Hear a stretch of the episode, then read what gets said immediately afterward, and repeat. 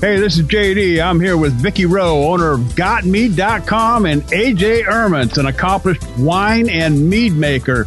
Tonight, go. Uh, let me see if I can get this right. Go enjoy choice food, sweet drinks, and send some to those who have nothing prepared. Brian DeGraw from 810 Meadworks joins us, and he'll explain what all that means later on tonight update on the Pumpkin Pie Project. And hey, get your phone ready. Oscar joins us again live here tonight on Got Mead Live. So grab your glass of mead and your phone.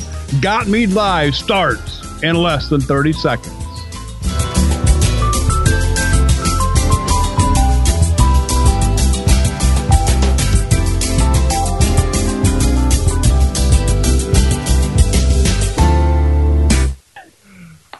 Okay, that was the fastest 30 seconds uh, in the record book. So, but anyway, here we are. Um, welcome to Got Mead Live. Uh, right off the bat, uh, got to get a, a, shout out or two out of the way. Um, I, I, was cruising, you know, I, Vicky and AJ for the last couple of shows. They've they've pretty much educated me on this whole Got Mead forum or uh, Got Mead Facebook group thing. Uh, and so I, I, believe I've got it all straightened out now. So yeah, the, the, the the trick is to know that the ones that are for got meat are called got meat. Got meat. yeah. Not just mead. Not just mead. Yeah. if it doesn't say got meat, it isn't. It isn't. Yeah. Right. Except no substitutes. Um, but seriously, no. There's a lot of really great groups out there, but yeah, we do have a Facebook page and a group. Absolutely. And uh, today I was cruising through the Got Mead group on Facebook uh, noticed a post by Justin Waltz. Uh, he's a beekeeper, and he says uh, he's going to attempt to uh, make his first mead and was wondering what would be the best and easiest mead to make for his first time. Of course, I put up easy. Uh, it's been drilled into me by a guy whose family's been making wines not just for years, but for centuries uh, you know, try a uh, traditional, just uh, honey, yeast, and water. But uh, AJ, uh, you put something else in the notes. Well, of course, you can try a, a Joe's Ancient Orange because you don't need a lot of supplies, and the results are relatively drinkable relatively quickly. So you don't have to wait a year for your traditional to be better. yeah, go.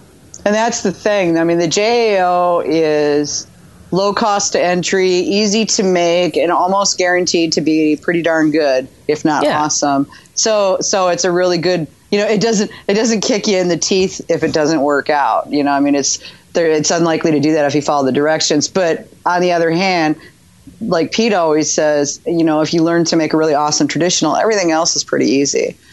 You know, because in a traditional, if you can do that well, there's no place to hide in a traditional. You're putting it all out there. You know, and and but they're not hard to make if you follow good fermentation practices like you know i mean and and that's that kind of information is readily available so it didn't dawn on me until I saw it in the notes there, and I know who put it in there. And uh, you know, because I have been paying attention and listening to Oscar, and it's just been drilled into me: traditional, traditional, traditional. Mm-hmm. Start with that first. So, yeah. Uh, what are we drinking here tonight, Vicky? Well, I'm polishing off. I thought I had finished the San Francisco Meadery apple pie, but much to my joy, I found a third of a bottle of it left, so it's going to go bye bye tonight. there you go. And AJ, uh, ex- explain.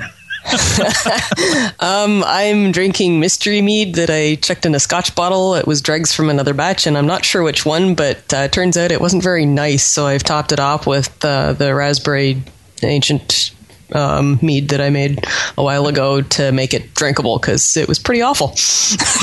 and by God, we're gonna drink it, aren't we? by God, I'm gonna drink waste it. mead. Uh-uh, no, uh-uh. no, honey's no, way too bloody no. expensive to waste that. That's it too. Well, I'm drinking. Uh, I have a bottle of Redstone, and I've got to get over to my mother load of mead and get another supply.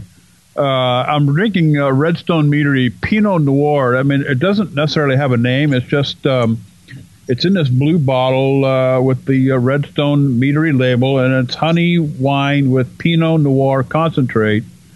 And I've been I've been drinking a short glass of this. I, I can't drink a whole lot of alcohol late at night because that's when I take my meds. But I do have a glass of this uh, a couple hours before that. I, I really like this. This is a very good you know, late night nightcap, I guess, if you will. Uh, and i am going to pick up another bottle. Um, it's it's really it's it's not real sweet. It's on the dry side, which I, I tend to like more, uh, and it's very good. So, but uh, with that being said, welcome to Got Mead Live here on a Tuesday night. Uh, certainly want to push the and no, no, and if you haven't noticed, uh, we were just talking about this before we fired up here tonight. Uh, Vicky's doing a lot of work on the forum on the website. Of course, the the new website is up and running. Paint still wet, but the forum is also being uh, worked on as well. So please don't touch the door jams. Uh, yeah, yeah we got. Uh, I want to give a shout out to Bill Stelling. He's probably listening right now. He is a guy I actually just sort of stumbled over accidentally uh, in another place. We got to talking about something that was going on uh, with the forum software, and he's kind of a guru on the forum. And we got to talking offline. Turns out he's also kind of a guru with creating the themes, the look and feel. And so he's actually doing a whole brand new custom one of a kind theme for Got Mead. And uh, that's going to do the forum theme. And then we're going to tie that into the site theme so we have a nice overall uh, consistent look and feel. So I'm pretty excited about it. It's going to take a while because. Uh, Bill's got like a regular job that he does. this is something that he does on the side, but he's pretty talented. And I've been looking under the hood as he does it because I've got, you know, I can go and look at the the non-active theme and it's looking pretty sharp so i think you guys will like it. But yeah thanks bill and uh, yeah the check is in the mail dude. Yeah absolutely. Uh, really i mean it, it, really starting to show and uh, I'm, I'm really proud of the fact that uh, uh, you know we've got this uh, live show going on on tuesday nights the whole Got Mead Live thing coming together with the new website. Really awesome work there vicky um, and you can become a patron member. Uh, and I have harped on this every single show, and I can't say enough about it. Uh, if you really are serious about getting into making this mead, uh, there's a whole other flip side of the forum. It's called the patron member side, and you can gain access to that for right now for 25 bucks a year. And of course, the year is almost over with, but it, there's a whole lot more information. Uh, you know, that, that's available to you. And as much as I'm learning about making mead, uh, you know, I, I, have the patron access and I'm working on some meads. I'm working on a traditional. It's my very first. And I, am really, really proud of it because it's coming along very nicely. This is a recipe, an award winning recipe. Uh, and this is what you get when you pay the 25 bucks a year. And of course, that 25 bucks, Vicky, goes to help uh, pay the expenses at gotmead.com as well, right? Yeah. Yes, it does. And, and right uh, now, right now, it's all going to pay Bill. Um, so, oh, Bill. Uh, yeah, for for now and for quite a while in the future, it's probably going to be going to pay Bill because uh, good work is not cheap. So yeah, no, it's not. And you know, this is this is actually in 20 years of running this site, the first time I have ever contracted out any work for the site ever. Uh, yeah, and you know, if if you want a top notch, uh, uh, you know, place of business, which is what GotMead.com is, I mean, it costs money to uh, to get it to that uh, level. So yeah, well, I'm sure uh, there's people out there going, "Well, we noticed that you never farmed anything out, Vic." You know. the uh, Facebook, of course, uh, all you got to do is just type in "Got Mead" and it'll take you right there. Twitter uh, at Got Mead Now. Ask Oscar. Uh, you know, you can just go to the gotmead.com website, click on the radio link, and I think it's right below that, Vicky. Is there another? Mm-hmm. just put your mouse over the radio link, and it's right there underneath. Yeah, and fill out the form, and please be as complete. Answer all of the questions. Uh, because it's really, really hard for Vicky and Oscar to try to guess the you know what's between the lines, what you didn't put in, and uh, you know many times uh, you know questions will go on the bottom of the pile, or you know if not they'll just won't be in the pile at all. Uh, you know if, if you don't be as complete as you can. The call in number, as always, 818. If I get your pencils and paper out, 818. Put this on your speed dial. Uh, smartphones. if y'all haven't got smartphones, how come you don't have one? Smartphone 818-921-4680. 818-921-4680. We want to hear from you. The show links, of course, on the GotMead.com website. Just click on that radio web page up there. It'll take you right there. If you're mobile, you can take us with you. You can uh, take us uh, with you. You can download the app for both iOS and Android devices from TuneIn.com. Replays of every show are always available on GotMead.com, on SoundCloud, on iTunes, on Stitcher Radio. You know what? Just go to Google and type in Got Mead Live, and yep. uh, it'll take you somewhere. so, yeah. But uh, with that, uh, we're going to step away. When we come back, Brian DeGraw. Sit tight.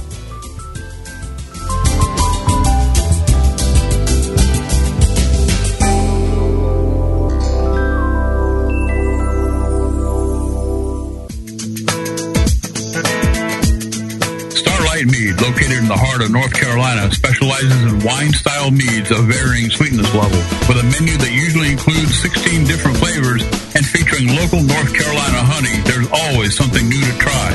Whether you like a drier mead that mimics a red or white wine, or something sweeter with fruit or herbs, Starlight Mead has got you covered. Come in for a tasting. Starlight Mead Artisan Winery and Tasting Room is located at 480 Hillsborough Street, Suite 1000, Pittsboro, North Carolina, at Chatham Mills.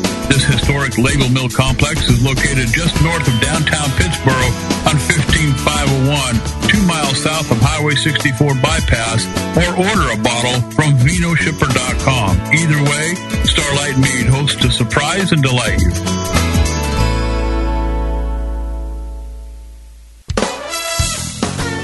homebrewtalk.com, your absolute everything resource for brewing beer at home. Their forum covers recipes, brewing equipment, and help from member brewers. If you picked up your equipment today, you can start brewing tonight with everything you need to know at homebrewtalk.com. Sign up today for as little as $4 a month and become a supporting member.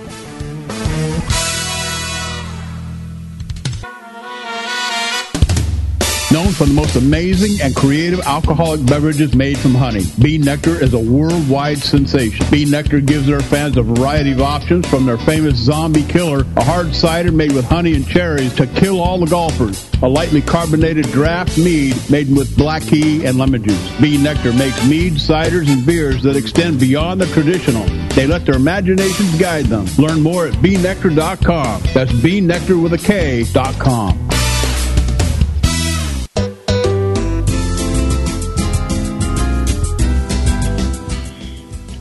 And we are back live here on Got Mead Live for a Tuesday night. And uh, 810 Mead Works. This is a small meadery in Medina, New York. They have some big flavors they'd like you to try. 21 Bean Salute offers the aroma of a rich, earthy cold brew coffee with the sweetness of honey and creamy vanilla and liquid sunshine, a carbonated lemon lavender mead made with wildflower honey and green tea. For more information about their tasting room and mead list, visit them at 810meadworks.com today. And ladies, just recently they were given a pretty respectable score, 17 out of 20 at ratebeer.com for their 21 bean salute. Our guest tonight, Vicky, is Brian DeGraw, owner of 810 Meadworks in Medina, New York. Hello. Hey, Brian. It, welcome it, to the show, man. Thank you. It is Medina, by the way. Uh, Medina. that's, that's, like a, yeah, that's like it's spelled Bahama here, but it's pronounced Bahama. Thank you very much. yeah, it's it's a common common thing. So um, don't feel bad. All right. so you guys are what over by Niagara Falls then? Yeah, we're about um, just about an hour to Niagara Falls, maybe a little bit less. Um, it's primarily a farming community out in this area, but we're also a member of Wine Trail uh, that stretches from Niagara Falls all the way to Rochester. Nice. Uh, it's 22 wineries, and we're we're one of those. This is a good thing. Yes, yes, and they're glad to have us as a meadery. Um, we don't make any traditional wine. We don't even make any cider. Everything we make is honey based, and um, they're you know glad to have a little bit of variety on the trail. Yeah, yeah. A man can only drink so many Pinot Noirs before it's time to switch up. That's true. Yeah. Very, very true. So, um, so you guys have been open what eight eight months now? Uh, ten months, eleven months. months? Next month, um, Okay. next month will be our one year anniversary. So we're about six weeks away from that, and um, it's it's been an interesting year. It's been fun, and I'm really excited to see what year two brings. Um, we we intentionally kept things fairly small this year and really didn't do any advertising. The the wine trail is advertised for us, and that's really been the only uh, exposure that we've gotten outside of um, you know our own Facebook page or word of mouth. Um, and even at that, we've we've exceeded expectations in sales this year, um, and things have gone a lot better for us than we anticipated. Nice. So you guys are mainly just serving out of. You're not at the point where you're. Are you putting stuff in stores yet, or? No, um, we we were asked by a couple different places, and I really just don't have the production to commit um, to supplying them with too many things. Um, more of, m- most of our more popular things, which I would want in a store, sell out in the tasting room here. So it's kind of difficult to uh, give a, a portion of my product to somebody else when I have loyal customers that consistently come in here looking for specific products. Um, Yeah. we, we are currently looking to expand production in a new new facility, um, and that that should actually move a little quicker than I had originally anticipated. Um, so hopefully that that happens, and by the spring we should have at least a double uh, production capacity and uh, size right now that we have. Nice. What are, where are you? Is it okay to ask where are you at production level wise right now? Um, we we primarily do 50 gallon batches, but I do have one five barrel conical uh, plastic conical fermenter that I put our mo- most popular product in, uh, and I try to keep that full, uh, or at least uh, mostly full. Um, but then everything else is in 50 gallon uh, fermenters. I have um, 50 gallon plastic uh, drums that I put drum liners in. Makes cleanup really easy. Uh, and then that stuff gets transferred into stainless for aging, depending on how long it's going to sit there and clearing. Um, and I think we have nine, nine, nine or ten stainless, and um, we have eight plastic, uh, and just about all of them are full right now. Okay. What's your um, for honey? Are you going local or are you uh, Yes, having to we- branch we out? source, We source 100% of our honey from a local apiary. They're about Nice. 15 or 20 minutes away from here, and they have 20 some odd varieties of honey. They do a lot of uh, varieties, and they, they can't supply us with that many. Um, but right now, we've been using like six or seven different varieties from them. Cool. I'm assuming that uh, at, at the size level you're at now, you're you're getting five gallon pails, or are you up to buying barrels yet? Uh, it's getting close to, to barrels. Um, the building that we're in right now would make barrels just a, a, a serious problem and really difficult. um, I mean, the production room is is only uh, 400 square feet. Uh, those stainless barrels I mentioned are actually stacked on top of each other, 10 feet in the air. Um, just to to you know, there's there's 14 foot ceilings in the building, but I only have 400 square feet of floor. So Right. getting a drum of honey in there would just be too difficult. Uh, the the apiary delivers the honey for us, and when I mentioned a drum to him, he's like, "Well, well, how how are you going to get it inside the building?" I was like, "I don't know. That's your job." like, "Well, here's what I'll tell you. I'll keep carrying buckets in, and when you get somewhere I can drive a truck up and we can wheel it off, then I'll bring you a drum." So There you go. uh, the, the the new new uh, building, uh, if it works, um, we'll we'll probably get a drum uh, in there in the spring for, or at least a couple of drums. Nice. Well, and, and, and now are you guys when you do that? Are you gonna are you gonna get a uh, a pump? I've I've I've heard from a bunch of people people doing it, you know, get it out of the pail by hand and or out of the barrel by hand, and then there's people who just can't live without that pump. You know. Yeah, um, I talked to the the apiary about it. They don't use a pump right now, um, so prob- he has like a cart that you tilt it with, and I'm probably going to go with that at first until I Yeah. can justify spending the money on a pump. Uh, and who knows how much of a disaster d- tipping a, a 600 pound barrel over will be. Um, Oh, I don't see any problems at all with that. yeah, you know, Health department, just wait, just wait. Let me shovel up this honey. oh my god, yeah, that would be a disaster of epic proportions. yeah, I mean, we've dumped a bucket on the floor before, which is, you know, that sucks because that would Yeah. have just got dumped on the floor that has to go down a drain. But um, yeah, and that always kills me. So we haven't we haven't dumped a bucket on the floor in like too many months, and I'm gonna have to knock on wood. 'cause I was just gonna say, yeah, tomorrow. better, better, better do something about that, or it'll happen tomorrow when you're putting in another batch. Yeah, I plan to make two batches tomorrow, so now I'll make a big mess. I'm sure. Yeah. So, what are you? you- You've got the lavender lemonade, and Yes, that- you've got that the was actually a summer seasonal, so we don't Okay. currently have any of that. I do I do have six cases that I'm holding uh, that we're going to release in December when we go with our national shipping, or at least 20, 20 state shipping oh, uh, nice. line. Um, so those six cases will be available for that. And the other thing with those six cases, we've we've been packaging our carbonated meads, and the the liquid sunshine, the lemon lavender is a carbonated Yeah. uh, at nine percent. Um, that we've been packaging that in 12 ounce or 375 milliliter um, beer bottles, uh, Belgian Belgian style beer bottles. So it is a 375. We're actually going to 750 champagne amber bottles uh, for all of our carbonated meads that sell. Ooh. The, the ones that sell better will be going to 750. So the liquid sunshine, I like I said, I have six cases that I'm I'm saving for December 1st when we go live with uh, 20 state shipping through Vino Shipper. I will uh, mark that on my calendar. yeah, and that that really uh, was a, a huge seller for us in the summertime. Uh, and I really, I noticed, I went to quite a few farmers markets and offsite events, and I noticed that if it was above 75 degrees, I was guaranteed to sell two cases of that at an offsite event. If it was below 75 degrees, I struggled to sell a case.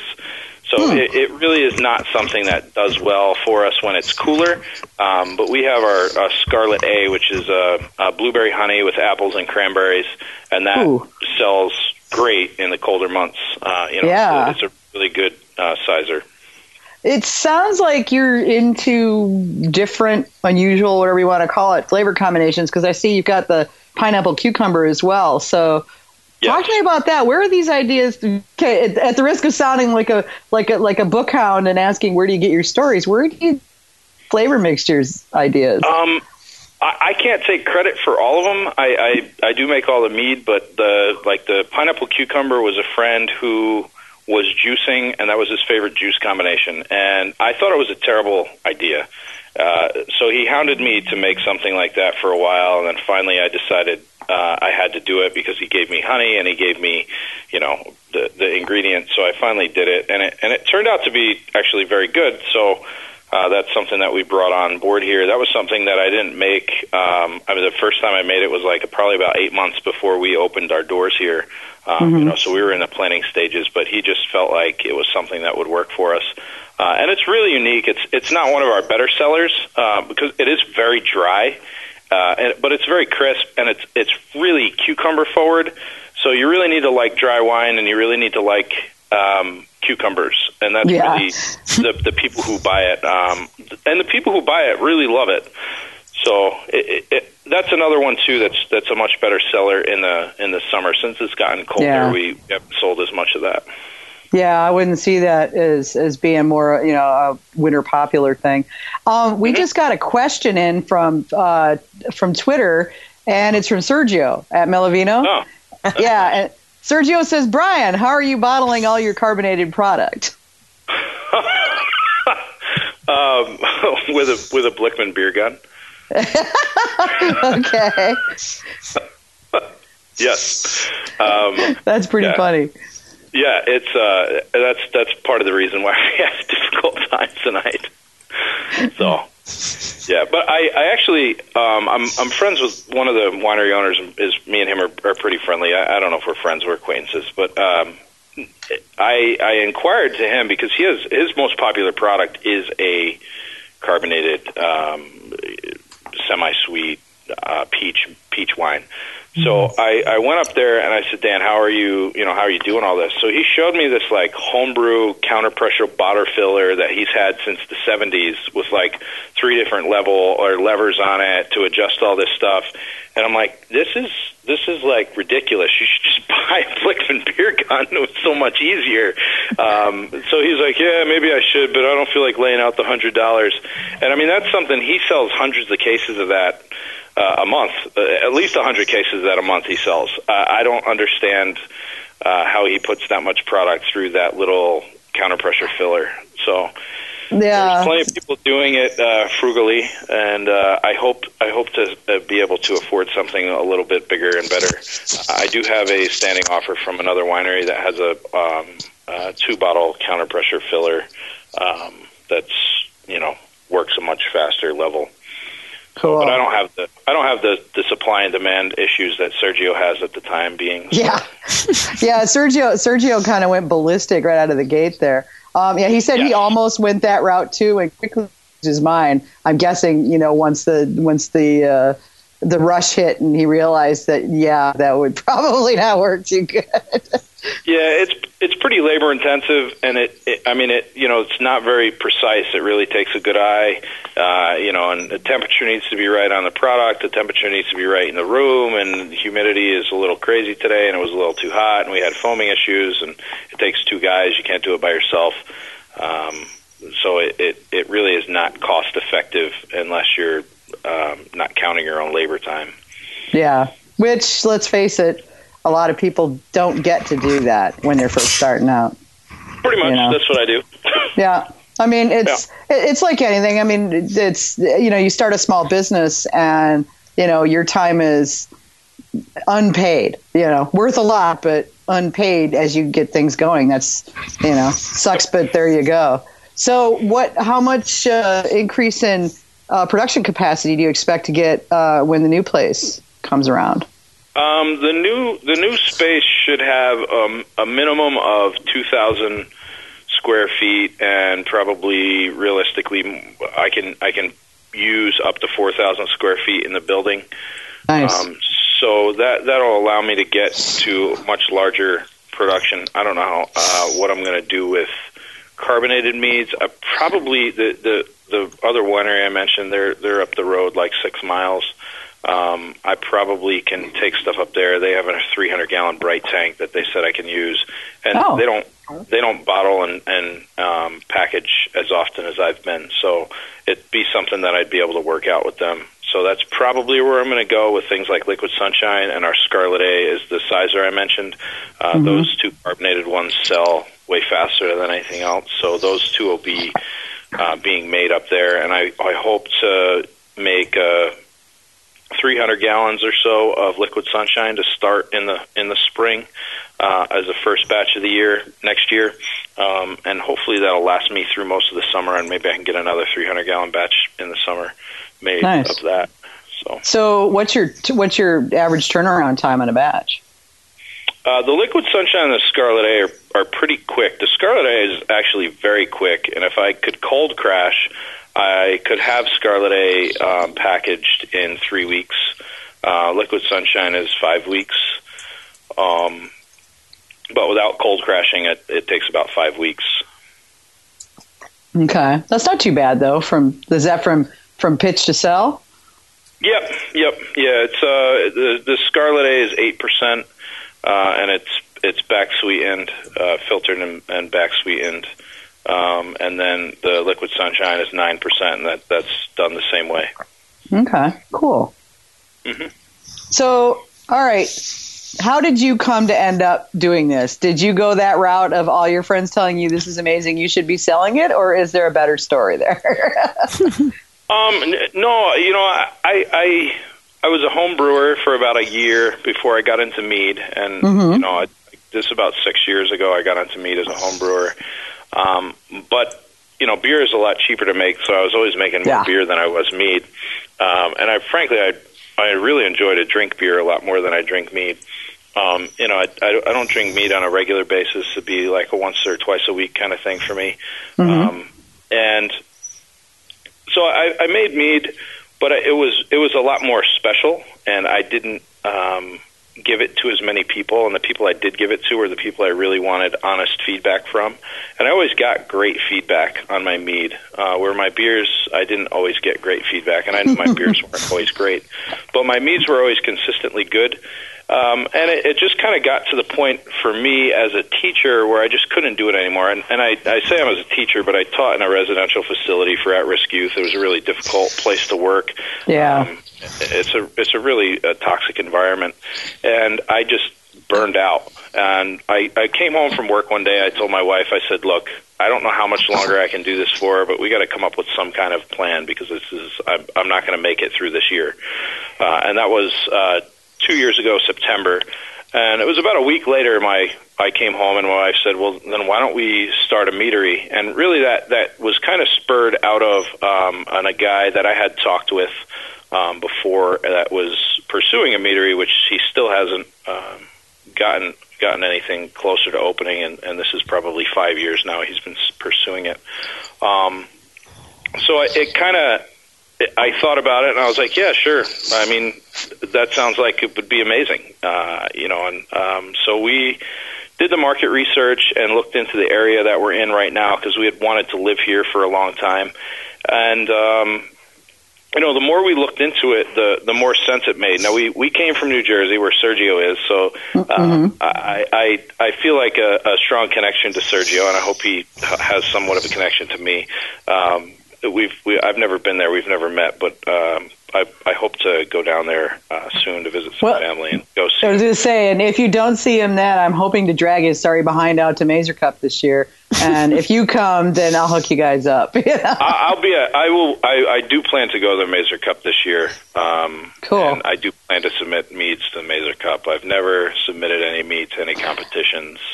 Really? Oh, yeah. yeah. you definitely should. It's, you know, I, mean, I, I, will. Um, a part of the part of the reason I haven't done that is because I entered some homebrew competitions early on as a homebrewer, and there was some funny stuff that happened in the competitions, and I had numerous people in the one competition tell me my beer was way better than the guy who won.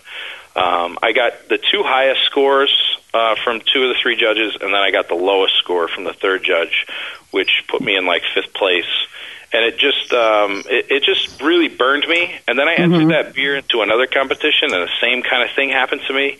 And I just decided, you know what? I don't really care about entering a competition. I'm making things so I can enjoy them. Um, so that's kind of transferred into my business.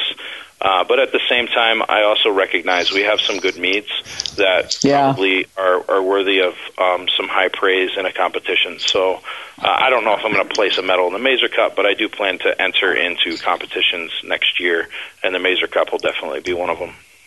Cool. We'd love to see your meads there. That would be really awesome.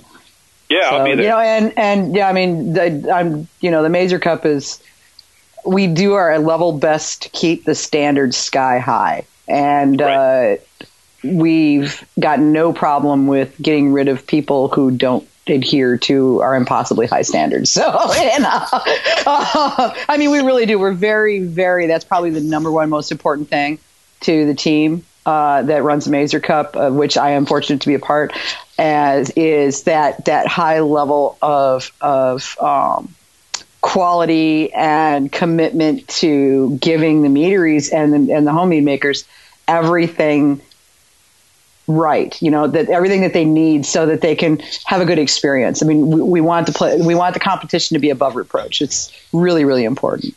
No, I totally respect the Mazer Cup as well. I, you know, I, I, I never was hesitant to enter the Mazer Cup for any reason other than my own personal issues with uh, feeling spurned from things in the past. So yeah, oh, I hear you. It's not an easy thing. I never entered for much the same sort of reasons, and I can't enter the Mazer Cup for obvious reasons. So you know, um, it's a bit of a conflict of interest. So I just don't. Besides, my stuff gets drunk up so fast. I never tried to enter competitions anyway.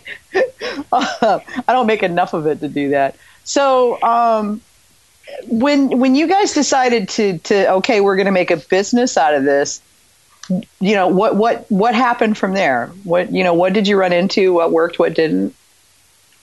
Um, I mean, we the the first thing we did because we were looking to go to New York and you know, so I immediately went to all of the liquor stores around me and tried to find New York wine, and I could not. I could not find New York wine in New Jersey. Huh. Uh, and there's some there's some uh, financial legality things with you know transporting wine from New York and, into New Jersey that that make that difficult.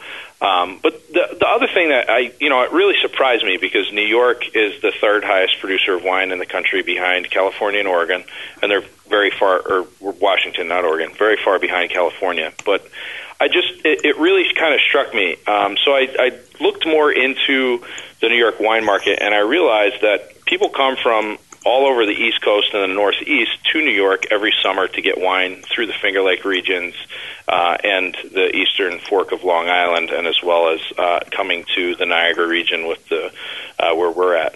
And it, it really kind of made some sense to us that you know, people come to New York to buy their wine and take it home with them, and that's why you don't see a lot of New York State wine. And while New York may produce a lot of wine, the majority of the wineries in New York are actually very small. Really? So, that, yeah, that that kind of. I mean, New York has over 300 wineries. Yeah, I know. It's a. Um, I mean, you read about the the wine trails, and I know the Finger Lakes district. Uh, my mother-in-law grew up in that area uh, in her summers. And I've heard a lot about it from my friends who live up in New York and that. And so I'm kind of surprised that they're all really small. I just, I mean, I know like two wineries in New York. One of them's Brotherhood because they have a mead, you know. So I don't even know who they are. They're out. They're about an hour outside of NYC, and uh, it's Brotherhood Winery. I think it's the oldest winery in America, and they're not very big either. But um, they have uh, a Tej and they have a sweet mead, if I remember correctly. Okay. Yeah. Yeah, Go it's- check them out if you get over there. very very small wineries. Um, all all just about all of the or most of the wineries on the on the Niagara Trail do less than 5,000 cases a year. wow. And these are wineries that the majority of those are, are five or five years or more established. Okay. So when you guys were starting this up, you decided, okay, um, toxic job and the mead thing sounds like a great way to live our lives and it'll get us into the area where we want to live. What what happened? What what did you do, and what kind of um, you know what kind of issues did you run into, or was it all smooth sailing? Uh, we, it, it, I, I hit a day before we actually like decided to do this where I felt like if I didn't do what I'm doing right now, by the time I was 50, I would regret it. I'm I'm 33 now, and I didn't want to be 50 and have drugged myself through a career that I that I hated and regretted never doing this. So we just we just decided to do it. Um, our house had been for sale in New Jersey for eight months, and we had zero interest. So we we started to look at some properties in New York that we felt like would work for us. We wanted to be in a downtown environment. We wanted to be able to capitalize on foot traffic that a town has. And we also wanted to have like a dessert kind of menu that people, if they were out for dinner, could come to us for dessert. So we do have that in the tasting room. My Nice. wife makes chocolates that pair with all of our meads, uh, and each chocolate recipe is designed different, and those are all barks. And then each weekend she makes a different um, dessert plate that includes a mini dessert, uh, some fresh fruit, and a truffle.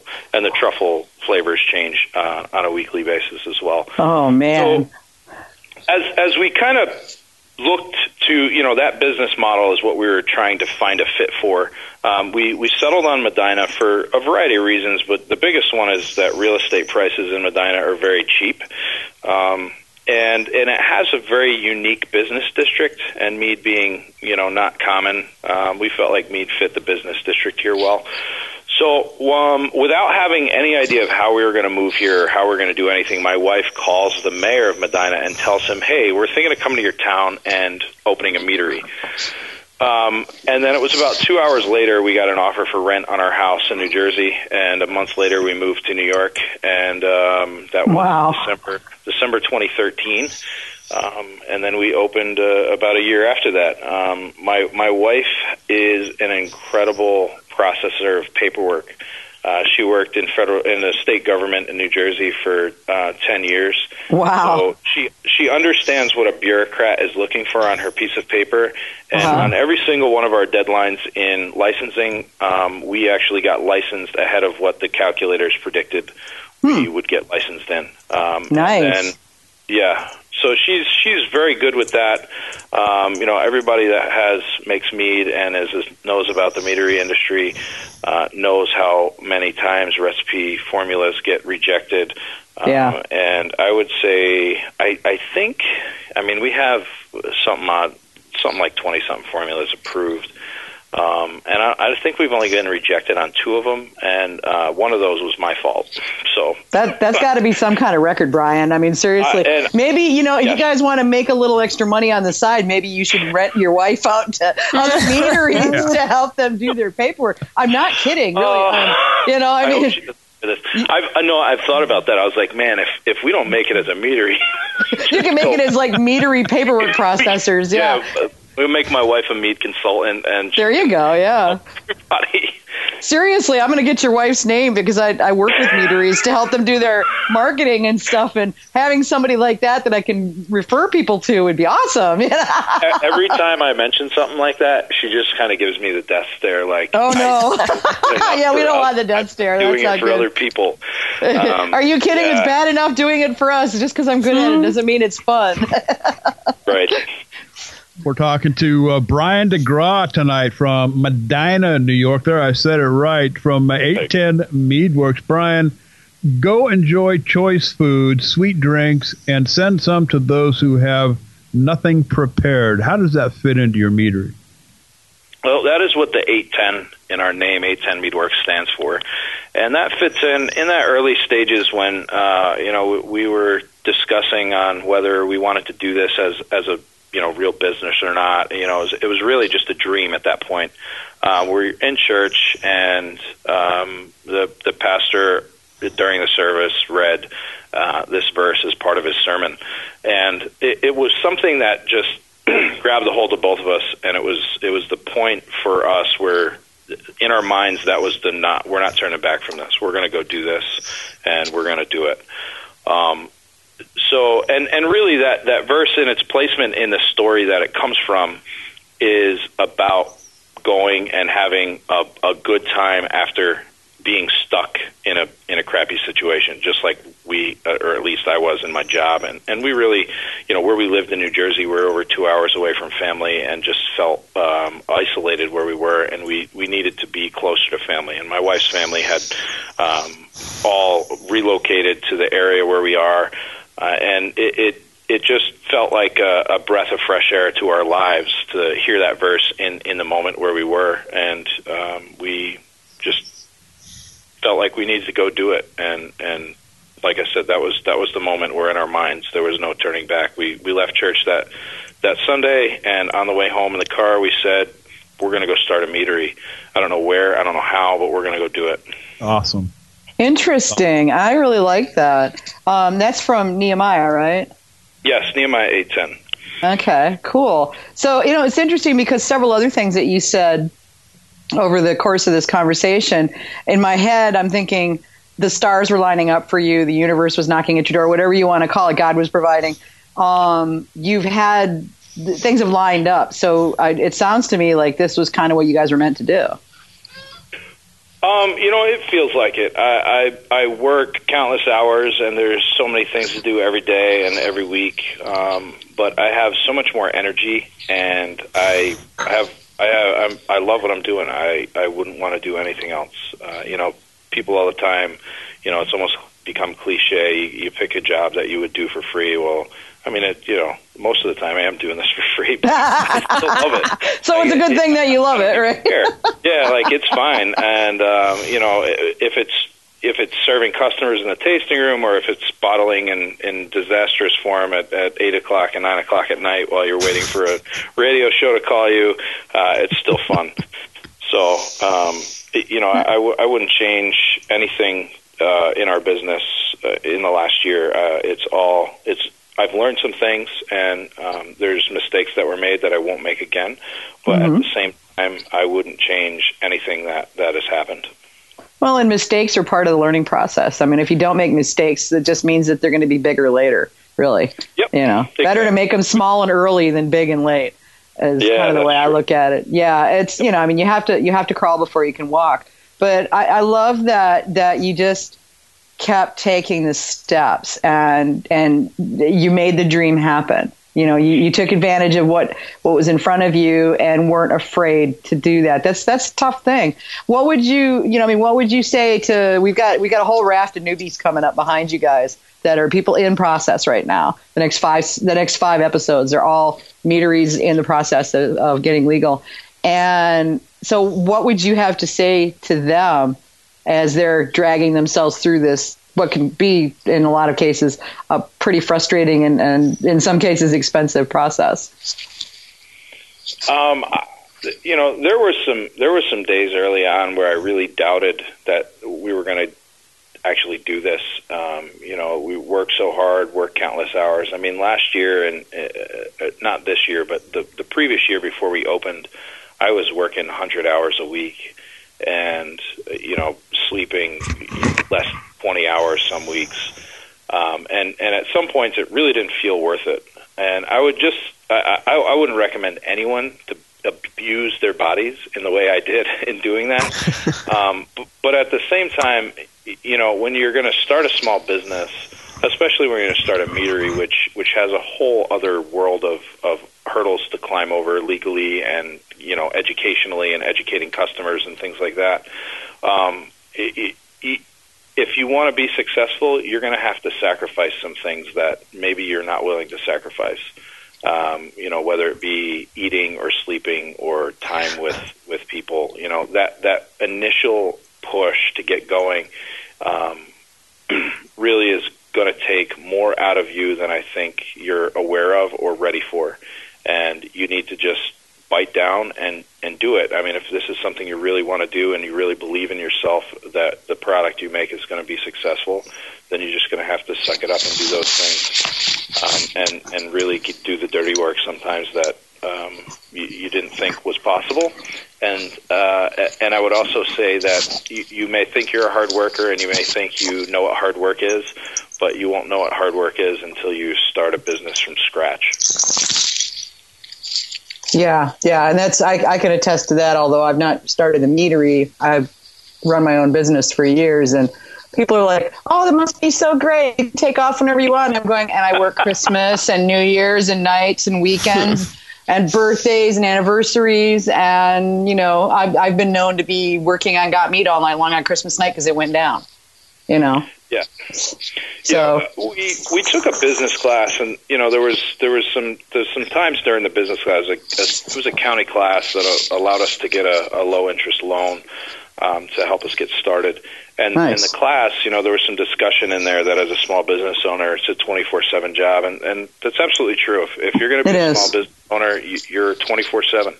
And you know, there are some days where I've worked till four or five in the morning. Um, one night in filtering, it was it, that was the Murphy's Law attack on on me that night. Um, I started filtering. I started way too late, but I ended up at like 5:30 in the morning, just laying down on the couch for an hour and taking a nap, and then got up and finished um, after that. But yeah, I worked all night that night. Um, I went that day on one hour sleep, and um, whatever.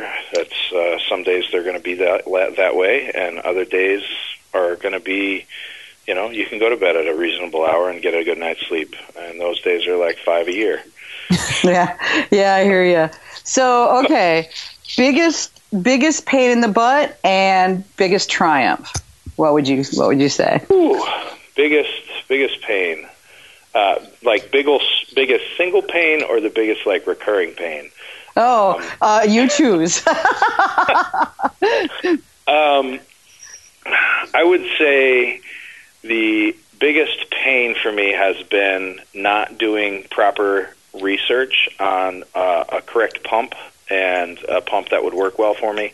The pump that I ended up buying, um, it works, but it I don't know if I got a lemon or it just doesn't like mead. But the heavier, uh, thicker meads tend to cause it to overheat, which is part of the reason why I ended up laying on the couch at 5:30 one morning.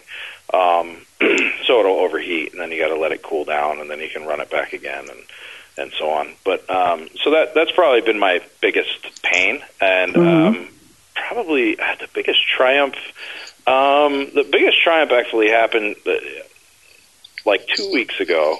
I was at this brewery in Rochester after a, um, this event that I had poured poured at for a radio station, and um, I went there. I I had built some relationship up with the brewer previously, uh, and at the same time, this other brewery of guys that I know showed up there, um, including a brewer from Genesee Brewing Company.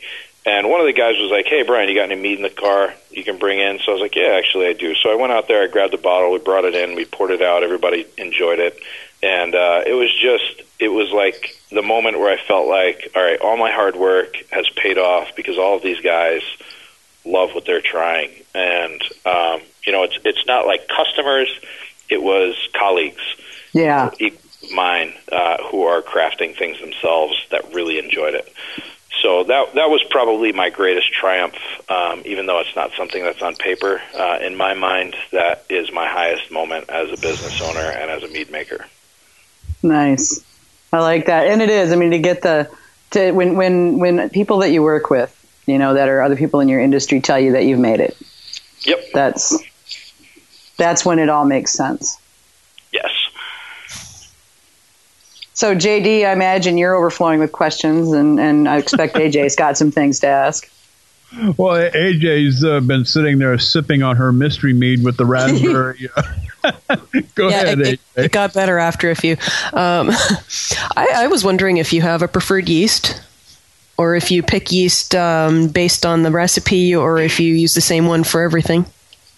Um, I use uh, Lalvin 71B for anything that I want fruit to really be forward in, uh, and and most of what I make is melomel, so I would say that's probably my favorite yeast. Um, but I also like the Lalvin K1V uh, or KV1 or whichever way it goes. That one uh, I feel like is very clean and, and is pretty fast for me. So I, I do like that one as well. Okay, thank you. I also use. Um, I actually have our mead that is uh, made with Cascade and Simcoe hops. I use American ale yeast. Um, I use a saison yeast in a mead that we put uh, some Sorachi Ace hops as well as peppercorns and lemons. Uh, and I try to ferment them that warm like a farmhouse or a saison would be if it was a beer. Um, so you get some good fusel alcohol flavors in there too. Um, then I use D47 and some Premier Cuvée on some higher gravity stuff that I want to finish higher. So I think that's that's it. Tell me about your um, I, I love good coffee. Uh, I mean, if there's anything, uh, if it was my last meal, it would be a cup of coffee, good coffee. Uh, tell me, tell me about this 21 bean salute. How, how did how did you get there? How did you uh, uh, and how do you do it? How, how do you how, how, do you incorporate coffee beans or coffee, I guess, uh, into a mead? Um, we put vanilla beans in first, and I, I pretty much I leave them in. It's it's anywhere from ten days to fourteen days, uh, and really that's an aroma thing. Uh, I don't give any samples, but uh, at the ten day mark, I'll open that up and, and see how it smells. And if it's if it's where I'm happy with it, then I actually put whole coffee beans right into the mead. Uh, and this is all in secondary after the fermentation's complete um, and the whole beans right in there, and I leave them in there until they become saturated enough that they start to sink. Um, so you actually get a lot of aroma and some good flavor. It's I, I feel like it's well balanced between the coffee uh, and the and the um, honey flavor that you get in there. Um, but it it it just whole beans, no no pressing them, no crushing them, no cooking them uh, no brewing them in any way that you would if it was coffee. And um, yeah. Did you? Uh, h- how did you go about selecting the coffee bean itself? I mean, there are just uh, yeah, I varieties. I went. I went through probably about five different roasts, and I found that I really liked what the dark roast did to it. So it's a dark roast, and it's it's roasted by a local um, coffee roaster in Rochester. I can never remember the name of them, so so I would not be able to plug them right now. But um, the, the, yeah, the dark roast from them, and um, and then even even after I decided I wanted to be a dark roast, I went ahead and, and tried three different varieties of their roasts before I chose uh, the one that we settled on. Wow, awesome! And is that going to be available on the uh, Vino Shipper? Yes, yes, uh, that's awesome. actually available on Vino Shipper um, for New York shipping only, uh, but that will be on there uh, for December. Yeah. AJ, That's can actually, you book a flight to New York tonight? I got to go get me a bottle of that. right. I'll get right on that, JD. That'll be one of the meads. Uh, that's actually the mead I'm going to make tomorrow. Well. Outstanding. Hey, we're talking to Brian DeGraw from 810 Meadworks in Medina, New York tonight. Vicky and AJ. I mean, this is this is awesome. Uh, eight months into this, and uh, ten. Ten months. Standing. Ten months. Actually, eleven because he's next end of next month is their one year anniversary. Yeah, we opened on the last day of November. So normally I tell people we open in December. So you're a Turkey Day meter, yes? nice. Yeah, it's it, the, the um, it's the Saturday after uh, Thanksgiving, and the the reason we chose that day is there's a big uh, it's a big Christmas or holiday celebration that Medina throws every year for that. There's a parade. Last year there was 40 some odd floats in the parade, so it's just a, a good day to open up uh, and get a lot of people through the doors and get them a taste of mead. Oh yeah. So we we had I would I would guess we had at least 700 people through the doors on that first day, hmm. um, and and that was really great. Uh, the difficult thing for us was we we set that as our opening date, and we you know had product finished, we had um, everything finished except that we did not have bottles. So. Oh. Um, which which was fine because then people had to come back. So you know, people got got, got samples and glasses the day of our opening, um, and then for two weeks we didn't have any bottles. We we finally got them in and were able to get some stuff bottled um, before Christmas. So we sold quite a bit of, of product in bottles last last December. And that's more the reason why I tell people we opened in December because, yeah, we opened and we got people trying some product, but it, it wasn't like we sold any bottles at that point. Well, yeah, but I think that's really interesting, though. You took what could have been a disaster with 700 people moving through the store, and oh my God, we've got no bottles. And for a lot of people, that would have been a huge disaster. You turned it into a reason for them to come back. That's a marketing yep. triumph. You totally. Know? Oh, yeah. Yeah.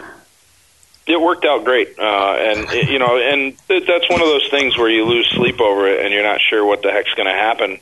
But you know, three weeks later, I shouldn't have lost any sleep. I should have just slept full nights, and everything would have mm-hmm. been fine. Well, that's a when life hands you lemons, make lemonade kind of moment, and you did. You know, I mean, yeah, and and there's been so many times like that. You know, I, I, as as I do more, I do this more. I, there's there's less times where things that I originally thought would have been a disaster, I just let them go, and you know, because you can't you can't control something like that. So nah. it's worth losing sleep over. That's one thing I've learned in 20 years of running my own company is, you know, if, if it looks like something's going to be horrible, weeping and wailing and gnashing your teeth rarely does anything to help. But you can often turn it into something that'll move you forward if you're willing to just step back and, and view it from a different direction. And that's what you guys did, you know? Yeah, and and it was helpful too. I mean, we didn't even have bottles in hand. All of our all of our still meads that come in 750, we put them in 750 clear, uh, you know, traditional wine bottles. They all have screen printed labels, and it was oh, the screen okay. printing that delayed us. So we had a ship date from the print company. Um, so when people were here that first weekend and then the second weekend, we were able to tell them, "Hey, we're going to have bottles in hand in two weeks, and you can have a bottle in your hand in two weeks. So come back in two weeks and buy your bottles." So it, it worked out uh, well that way for us. That's nice. Are you able to... to be able to tell a customer, "Hey, I don't have this today, but I will have it on this date." And yeah. If you can tell a customer that, then they know, all right, if I come back on that date or after, I'll get what I want. And that's really helpful too. It, it, you know, if, if you don't have any idea, um, and then you tell a customer that, then it's just confusing to the customer, and it, it, it, I don't think that customer comes back. Well, and if they like your stuff, most people are going to be pretty cool about that and say, "Hey, we totally get it not everything works out the way you want. And yeah, sure, we'll come back and buy a case, you know? Yeah. Yep. So that's pretty awesome. Mm-hmm. So now, what, where do you guys see yourselves topping out in terms of number of offerings that you have at any given time? Do you have a, I mean, is there a plan for that or are you still sort of feeling your way towards what that's going to be? When we first opened, I thought it would be awesome if there was like 25 varieties. Um, and and now I now if you were to tell me that I needed to make 25 varieties, I'd probably punch you in the face because I, there's only so many hours in a week, so yeah. that's not going to happen. Um, I, I've, I've settled I've settled around 12 to 15, uh, and the 15 would be more on um, previous batches of stuff that we're running out of, while new batches of different things comes out. So. Um, really uh, about 12 in production, uh, or at least have deadlines for release dates and things like that at any given time. And um, and there's really probably about five or six products that we will carry consistently because those sell best. Um, so you're going to have your core, and then you're going to have seasonals and specials. Yeah, or like we have this pomegranate. It's a, a pomegranate mead, Jewel of the Newell. That um, is, it, you know, it's not a, a great seller, but there's there's some people who really love it. So I don't want to do away with it because I value those customers, and that's you know, that some of those customers that's all they buy. Mm-hmm. Um, so at the same time, we just released an elderberry uh, elderberry mead, wildflower honey, and it's delicious. It's very similar to the pomegranate, but it's got the earthiness of the elderberries versus the tart that the pomegranate has. Mm-hmm. Um, and that one, that one sells better, but it's going to kind of take the place of the pomegranate for a while. Uh, and then we'll make the pomegranate again. And when the pomegranate is, when that batch comes out, uh, whatever elderberry isn't available won't be available again until I sell through the pomegranate. So, in in that way, uh, I don't know how many seasonal things we'll have. Definitely the the Scarlet A and the Liquid Sunshine play off of each other seasonally, um, and more so because the Liquid Sunshine is like it's lemonade, so it's summertime. What you really want to go with. Um, and then the, the pineapple cucumber, we'll sell through whatever inventory we have of that right now, but we won't have probably any more of that available until April when it warms back up. And that just makes better sense because it, it does sell much better in the summertime. So there is there is a few seasonal things. We do have next month coming out uh, is our maple tap, which is um, made with clo- red clover honey, which has quite a bit of cinnamon note to it, which I really like. And then we have maple syrup, local local maple syrup from Medina, and then nice. uh, cinnamon and nutmeg and vanilla added in secondary. So it is a spiced maple um, sweet mead that is just Oh, oh, oh! Will that be available in December when you? Because uh, I, I, think know. I want we'll some of that. we'll we'll see how well it sells. In it, um, we're going to release that two weeks before Thanksgiving. Oh, okay. Um, if if it sells very fast, I don't know how much will be available online or at all.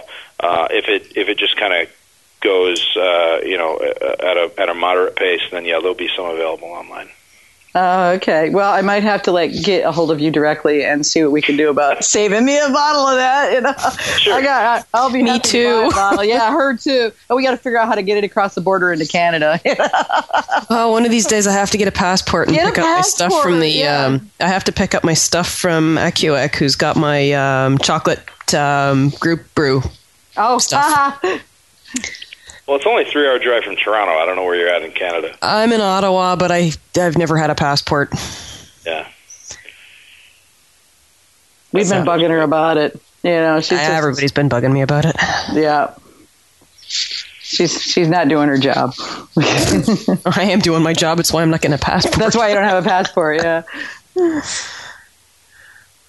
Well, so I hate to uh, I hate to ring the bell. yeah, somebody's got to do it though.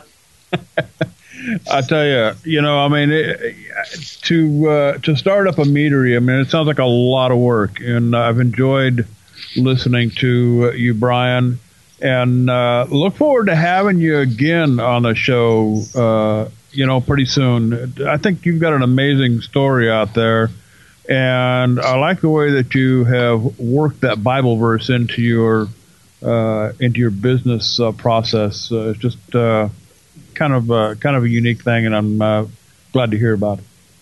Well, it's, it's it was funny when you said that because I was thinking we're on a mission for mead from God. there you go. it's like the blues. It's like the Blues Brothers. You know, we're on a mission from God. It's so funny. it just cracks me up. And you know, I mean, I'm sure Jesus would totally go for that.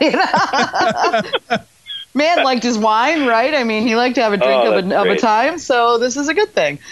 and uh, eight eight ten Mead Works, a small meadery in Medina, New York, has some big flavors they'd like you to try. Twenty one bean salute, and I got to get my hands on that. Uh, Twenty one bean salute offers the aroma of a rich, earthy cold brew coffee with the sweetness of honey and creamy vanilla and liquid sunshine. You heard Brian talking about that tonight. A carbonated lemon lavender mead made with wildflower honey and green tea. For more information about their tasting room and their mead list, you got to visit them, 810meadworks.com today. Vicky and AJ, uh, we got to sign this guy up again here, maybe in about uh, three or four months, and uh, you know, check on uh, 810 Meadworks, see how they're doing. Yeah, that'd be great. Awesome. Yes, absolutely. Brian, thanks for joining us. Uh, unfortunately, we've got to end this segment. We've got Ask Oscar update on the uh, pumpkin project coming up here. The Linus oh. Mead. Yeah. so stick around. We got more coming. We'll see you in a bit. Thanks for having me. Oh, that was great having you on, Brian. Thanks.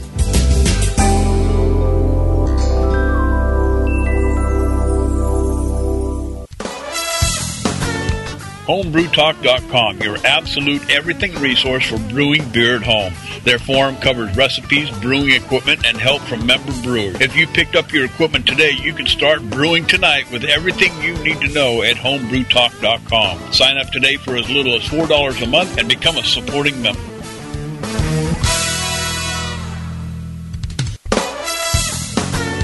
Homebrewtalk.com, your absolute everything resource for brewing beer at home. Their forum covers recipes, brewing equipment, and help from member brewers. If you picked up your equipment today, you can start brewing tonight with everything you need to know at homebrewtalk.com. Sign up today for as little as $4 a month and become a supporting member.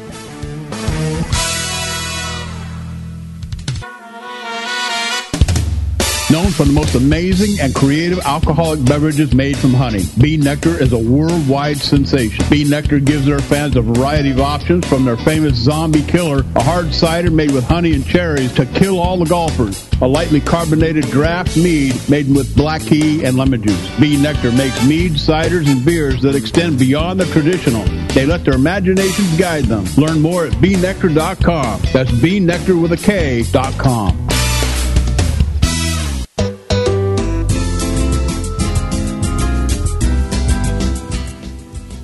Brian DeGraw from 810 Mead Works out there in Medina, New York. And, uh, you know, Vicky, I just, you know, his whole, his whole, the, the whole way he put his meadery together, um, and some of the flavors that he's working with, uh, it's just one of those things that I just, you know what? I got to jump on a plane and go out there and check this guy out. I mean, it oh, just sounds yeah. like a fantastic place.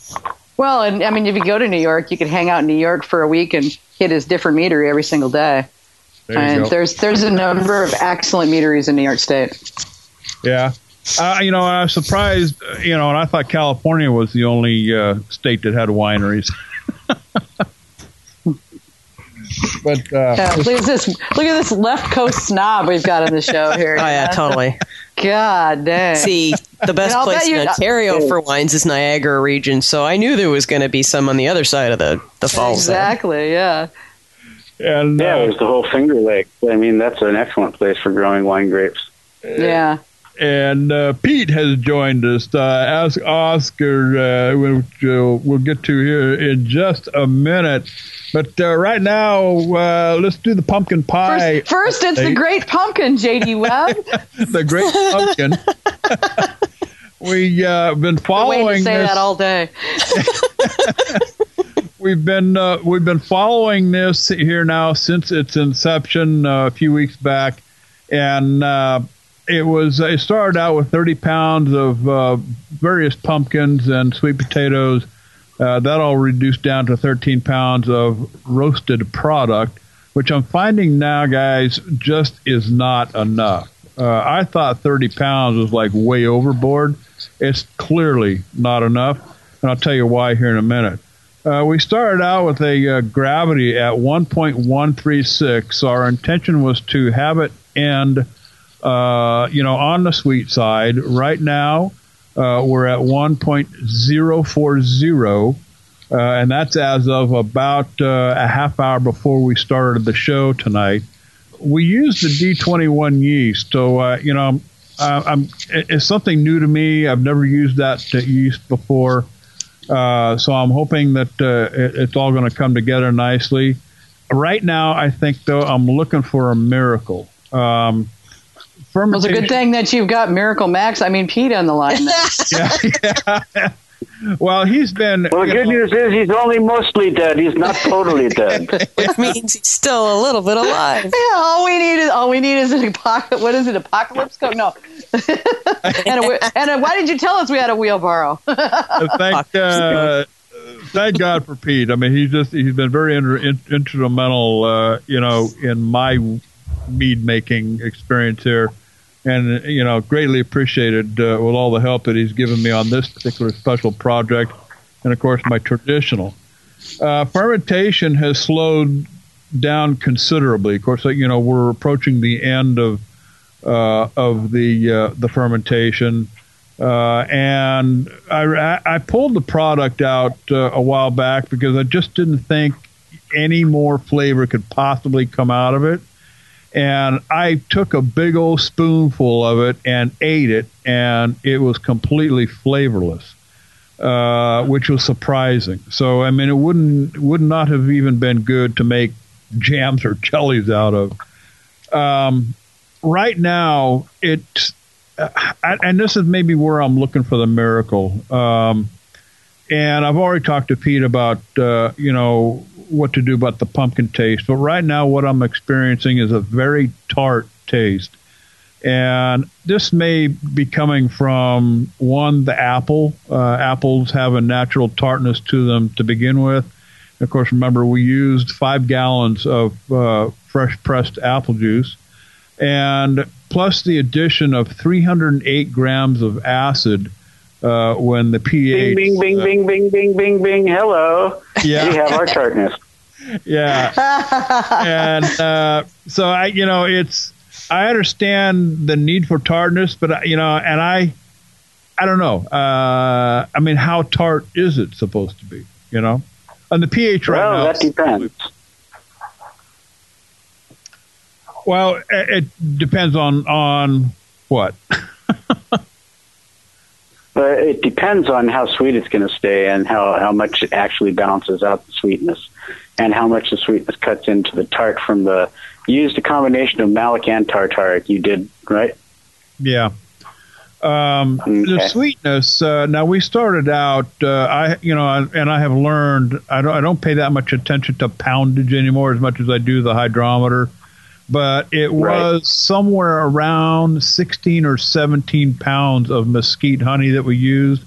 Because remember, we started out with the fresh pressed apple juice, and the gravity of that alone, uh, I believe, was at uh, 1.058. If I and I, I, don't have my notes, all of my notes up here in front of me, but uh, so you're, right. yeah, you're starting out at that level anyway. So the additional honey uh, 16 pounds for a five gallon, actually a six gallon batch. It doesn't sound like a whole lot, but you know, it took us to 1.136 where we wanted to start. So, right, and that's and that's all fine. And uh, you know, one of the things you can do actually is if the uh, the must is down to uh, a point of where it's you don't consider it sweet enough with the, that tartness cutting into it, you can actually add in that uh, surplus apple juice that you kept, which is going to be at 1.058. So that'll bring the sweetness up a little bit as well, uh, as well as bringing some more of that malic acid creaminess to it rather than the uh, the uh, the real sharpness that's in there. So yeah, and that may one, be. Uh, no, I'm, I'm I'm I'm kind of anticipating doing that when we rack over to the glass uh, six gallon. I, I know that there's going to be uh, quite a bit of sediment as well. So would yeah. it be safe to and, do it uh, that? Yeah, we were talking about you can rack through a uh, paper filter if you want to help get some of that out, or uh, layered cheesecloth or whatever to help mitigate some of the uh, the sediment that's going in there. But uh, uh, what I'd say is just go ahead and put your juice right into the other one without doing anything. Just rack, you know, rack your juice into the into the carboy, and then rack your meat on top of it, and get it, you know, crank the uh, the temperature control way down on it to as cold as you can get it without freezing it, and that'll help settle it. Um, we used pectic in this, didn't we? Uh, Lallzyme. Yes. Yes, yeah, yes. The Lallzyme uh, at the very beginning for twenty, little over twenty-four hours. Okay, great. So that will that will ensure that it stays that it clears on its own rather than having to find it or filter it as well. Um, now the pumpkin taste, just like the honey flavor in dry meads, will come charging back after a time, after some aging. You know, right now it's it's gone through you know the scrubbing of fermentation, and so a lot of those post esterification and, and post fermentation flavors are still kind of pervading rather than displaying the flavor of pumpkin and some of the other elements that are giving you uh, different complexity, sweet kind of characters. Um, so after it ages and goes through polymerization and élevage, it should start coming on back. I've had dry meads take as long as you know three, four years for the honey flavor to, to pop back into them, and then it comes running on back. And I think I've told the story before. I took a just a bone dry mead over to a friend's house, and he and his sister tasted it, and he said, "Oh, this is sweet." His sister said, "No, it's it's dry, but it tastes like honey. That's why you think it's sweet." And Yeah. so it just takes time sometimes. Yeah. Do you think that uh, Pete? Do you think that he's gonna? I, I noticed JD said earlier that a lot of the pumpkin flavor is gone. It's a mild flavor to begin with, but um, do you think that he's going to have a residual on that, or will he need to bring it back in the secondary? What do you think? Well, that's what I was just alluding to. The longer it Oh, sits, the more that pumpkin flavor is going to come back up. Oh, okay. okay. So I'd, before I make any adjustments, I'd go ahead and let it sit a year in bulk, um, and then taste it and see if that pumpkin flavor's come back. If it hasn't, then you can always rack onto some, uh, you know, pumpkin juice that you make. Just you know, take uh, you can use, you know, candied yams, a little bit of pumpkin, uh, put those in a slow cooker on low, and let them go overnight, and decant the juice into there in a concentrated flavor, and that'll help bring it up. Good idea. Good idea. Okay. So I'm not looking for a miracle yet, then. well, he No, is Miracle not yet. Okay. Yeah. One of the, Right. you know, it's just one of these. I mean, I go through this, and it's, this is part of my daily routine. I mean, I get up in the morning, and I've got my little notes uh, on my desk, uh, and this is what I do. So, uh, you know, one of them is to work on this pumpkin mead, and I daily it gets stirred, the pH gets checked. Uh, uh, the whole nine yards. And of course, you know, a little bit, uh, about a quarter of a cup or so goes into a little glass, and I drink it. And I I try to study it, and I'm I'm looking for flavors, and uh, you know, it just started taking on this tartness after I almost freaked out because the pH went like out of whack, and I kept putting this tartaric and the malic acid in. And I'm thinking, boy, this is tasting more like pumpkin lemonade now. So, uh, you know, maybe that's going to go away in time. And I certainly, uh, I certainly am not looking to drink this next month. Okay, I fully expected this thing Right. to uh, sit and age. Uh, kind of looking forward to a glass with Thanksgiving dinner next year. So, um, so I, you know, I by this discussion, uh, guys, I, you know, I'm, I think I'm safe here, right? AJ. Yeah, and also you can, you know, the the tartness can be can be mitigated too by adding some, you know, uh, potassium bicarbonate to take some of the edge off of that tartness to mellow it down a little bit. At this point, with the cider, with the uh, honey, uh, with the alcohol, and with the other esters, you know, post fermentation that are still kind of blooming, um, that will help to mitigate it and uh, make it less tart and kind of bring up some of that flavor. It'll still stay bright, but it won't be bitey bright. Yeah. Um, this is what I call, you know, when I'm when I'm judging, I can generally tell when people have been a li- little bit too heavy-handed with. I won't say a little bit. I'll just say obvious with the acid additions. It, it kind of feels like somebody's got like a million little pins and they're sticking your tongue with them. And not uh, quite that, yeah, not quite that bad yet. Yeah, yeah, and that's the those are what I call palate wrenchers. It's just like it hits your tongue and you know the inside of your mouth, and I'm ruined for about you know five minutes after that. I have to get up and walk around and take some water and you know find some milk or something like that to calm that down because that really really does a number on on my palate. I'm, I love acidic stuff. I mean, if I'm gonna if I'm gonna drink a red wine, it's gonna be a big acid bomb. If I'm gonna drink a white wine, um, it's gonna be you know Chablis or Gewurz or something like that. It's got some spice and some character to it, plenty of bracing acid and lots of mineral. Yeah. And uh, but I like the stuff. But uh, with the additions, it's a little different because that's a that's a chemical that you're adding. No, not really a chemical. It's just you know condensed acid, but uh, you know, still it has an effect that's different than just the the ambient uh, acidity you get from the fruit, from the honey, from the additions that you've made of of other ingredients that are you know a little more organic.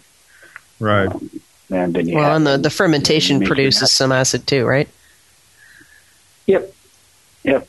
acid and uh, uh, sulfite. So mm. that's why you have to be very careful when you're picking certain certain types of yeast if you're making Chardonnay or even a red wine that you're planning on putting through malolactic fermentation. If they produce high amounts of sulfite, over 30 parts per million, up to 50 parts per million, there's even some uh, Cote de Run yeast that produce up to 225 million parts per yeast, uh, parts per million, excuse me, of uh, sulfite. Uh, you're not going to be able to do MLF at that point. So have to be, you know, aware of, you know, the yeast itself, whether it's you know, where it has high nutrient needs or not, and if it's not getting its nutrient needs, what kind of, what level of sulfite it produces, and uh, that'll kind of dictate whether or not you should actually use that yeast. Yeah. Okay. Well, um, so uh, no miracles needed at this point. Uh, I'm glad of that.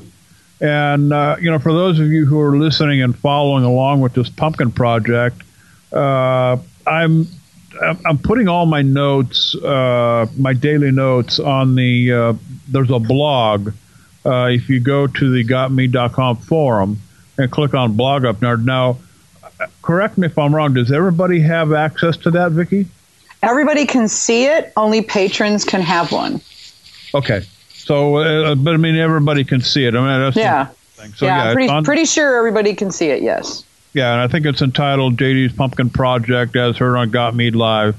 So, I mean, if you're curious as to, you know, what's going on with this pumpkin uh, project, and it, it is just that, it's just a project, uh, something that I that I wanted to do, make it a part of the show, community wide type of thing, and feel free to leave comments. Uh, uh, you know, uh, on the blog. I believe you can uh, comment on it there on the blog, and uh, you know, I just uh, wanted to see where this thing was going to go, and I fully intend on going back to my traditional. In fact, I've just, um, you know, putting my plans together for my next traditional, doing some thinking, some reading about different geese and whatnot. So, uh, I'm you know, Pete, I think you should start calling him Grasshopper and make him write like rice paper on the floor in front of his mead, uh, you know, projects, so that when he can when he can walk across the rice paper and stir his mead and not drip and leave no footprints, then he will be a, you know, uh, then he will be then he will be closer to being a master. a Shaolin priest. There we go. Jack o' lantern and when you can carve a jack o' lantern and have no gut on your hand, you will have learned. oh honey on, honey off, right? yeah. Yeah, and when you you know when you could pick up a five gallon bucket of mead or a five gallon bucket of honey with your teeth, you know. Then. Yeah, yeah. There you uh, go. Yeah, just don't do the. Uh, I just won't get into doing that stork thing, standing on a on the tree stump thing. But totally different thing. Totally different. Completely different discipline. Yeah. You're messing it up. Yeah. so, You've all just right. Miyagi'd, man. Yeah, right. yeah, we'll send Uh, Pete over there to slap you upside the head. You know. This is how crazy it gets on Got Mead Live, the later it gets in the show. But uh, let's go ahead and move on into Ask Oscar. Oh, goody! uh, I've got a question from Hamish for him. Yeah, this is this is your this is your chance. This is a real privilege to have uh, Oscar on live. So grab your phone 818-921-4680. We'll start stacking the calls up uh, as they come in. But uh, Vicky, you said you had a question from Hamish. Yeah, he was going to call in, but then his boss walked back into the office. you know, and he's like, damn. So um, he's proposing more of a. He'd like your input, ideas, and opinion around. It's not so much a question as a this is what he understands things to be, and what are your thoughts. So just that being a preface to that. And, and he says, I've written it in a school English exam style, so I'll go ahead and read it out that way just because I think it reads kind of interesting as well. It says, It is said that 7-1b cannot be left on the lees due to off flavors from autolysis. Autolysis is not, quote, death of yeast, unquote. It is defined as yeast digesting dead or dying cells. Michael Fairbrother of Moonlight Meadery says he leaves 7-1b on the leaves for months at a time with no issue. I have a hypothesis. Autolysis is the digestion of dead or dying yeast cells by other yeast cells. Autolysis would typically happen once the nutrients have run out, so the yeast are, yeast are also stressed. Now, when we feed appropriately, the yeast pass out happy with a full belly and drunk as a skunk. Um, English exam. awesome, this is how in Australia they do English exam questions. So I just saying, um, they don't need to eat the broken down 7-1b cells in order to con- con- continue consuming sugars because either the sugar is gone or the alcohol is too high. Thus, this is not a modern problem, but a problem we're remembering from days gone by. And then he says, discuss. So, your thoughts? Um, you're spending way too much time worrying about yeast autolysis, dude. Um, Gosh, and I was I was getting ready to get AJ and go to Australia. Yeah, no, well, and he's so funny. He's like, I really, really wanted to have a question asked. So, you know. oh, yeah, well, the thing is here that different yeasts will react differently in different recipes. Um, I've, I've got a, a recipe that I made at the cherry cyser that uh, I left on the gross lees. Okay, this is like of uh, uh, if I remember right, I used uh, D47 yeast in that one, and it sat on the gross lees for a year with the problems. I've had other stuff that I've left on um, 7-1B, you know, for about four months, five months, and I started picking up the wrong kind of flavors and got off of it. It's really how you make the mead and how the yeast reacts to the environment that you have it in. Sometimes you have to play around with it a little bit. Um, you know, in, in most cases, 7-1B is a very vigorous fermenter and moves very quickly. But in musts that are higher in fructose than they are in glucose, because remember, most uh, Saccharomyces cerevisiae um, um, yeast are glucophilic rather than fructophilic. They prefer glucose over fructose, and um, you will see in winemaking, and uh, I suspect in stalled fermentations and mead making as well, that there is a higher level of fructose uh, at the point where the um, the must stalls the fermentation uh, than there is glucose. And this has, you know, been published in a number of different papers. And there's actually a study that's been done on the different yeast and how they do in the presence of higher levels of fructose as opposed to higher levels of glucose. Uh, Uvaferm 43 uh, was the best performer. 7-1B was dead last in the field of about 20.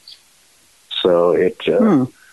uh, but that's not the bottom line. Um, each honey is going to have different nutrients. Each honey is going to have different nitrogen and ash content and, and mineralic content. So uh, yeasts aren't going to react the same in different kinds of honey, and that makes them somewhat unpredictable unless you have made the same recipe over and over and over. Which you know, throttling all the way back to the to the beginning show where I'm talking about making the same mead over and over and over again. That's another aspect of it is not only getting your technique down and learning how to make mead so you can reproduce the results, it's getting to know the yeast and how it reacts with the particular type of honey you're using. 7-1B is going to ferment differently in orange blossom and tupelo and mesquite. It's going to ferment differently in West Coast buckwheat and macadamia nut and avocado honey. You know, three light honeys, three dark honeys. How's it going to turn out?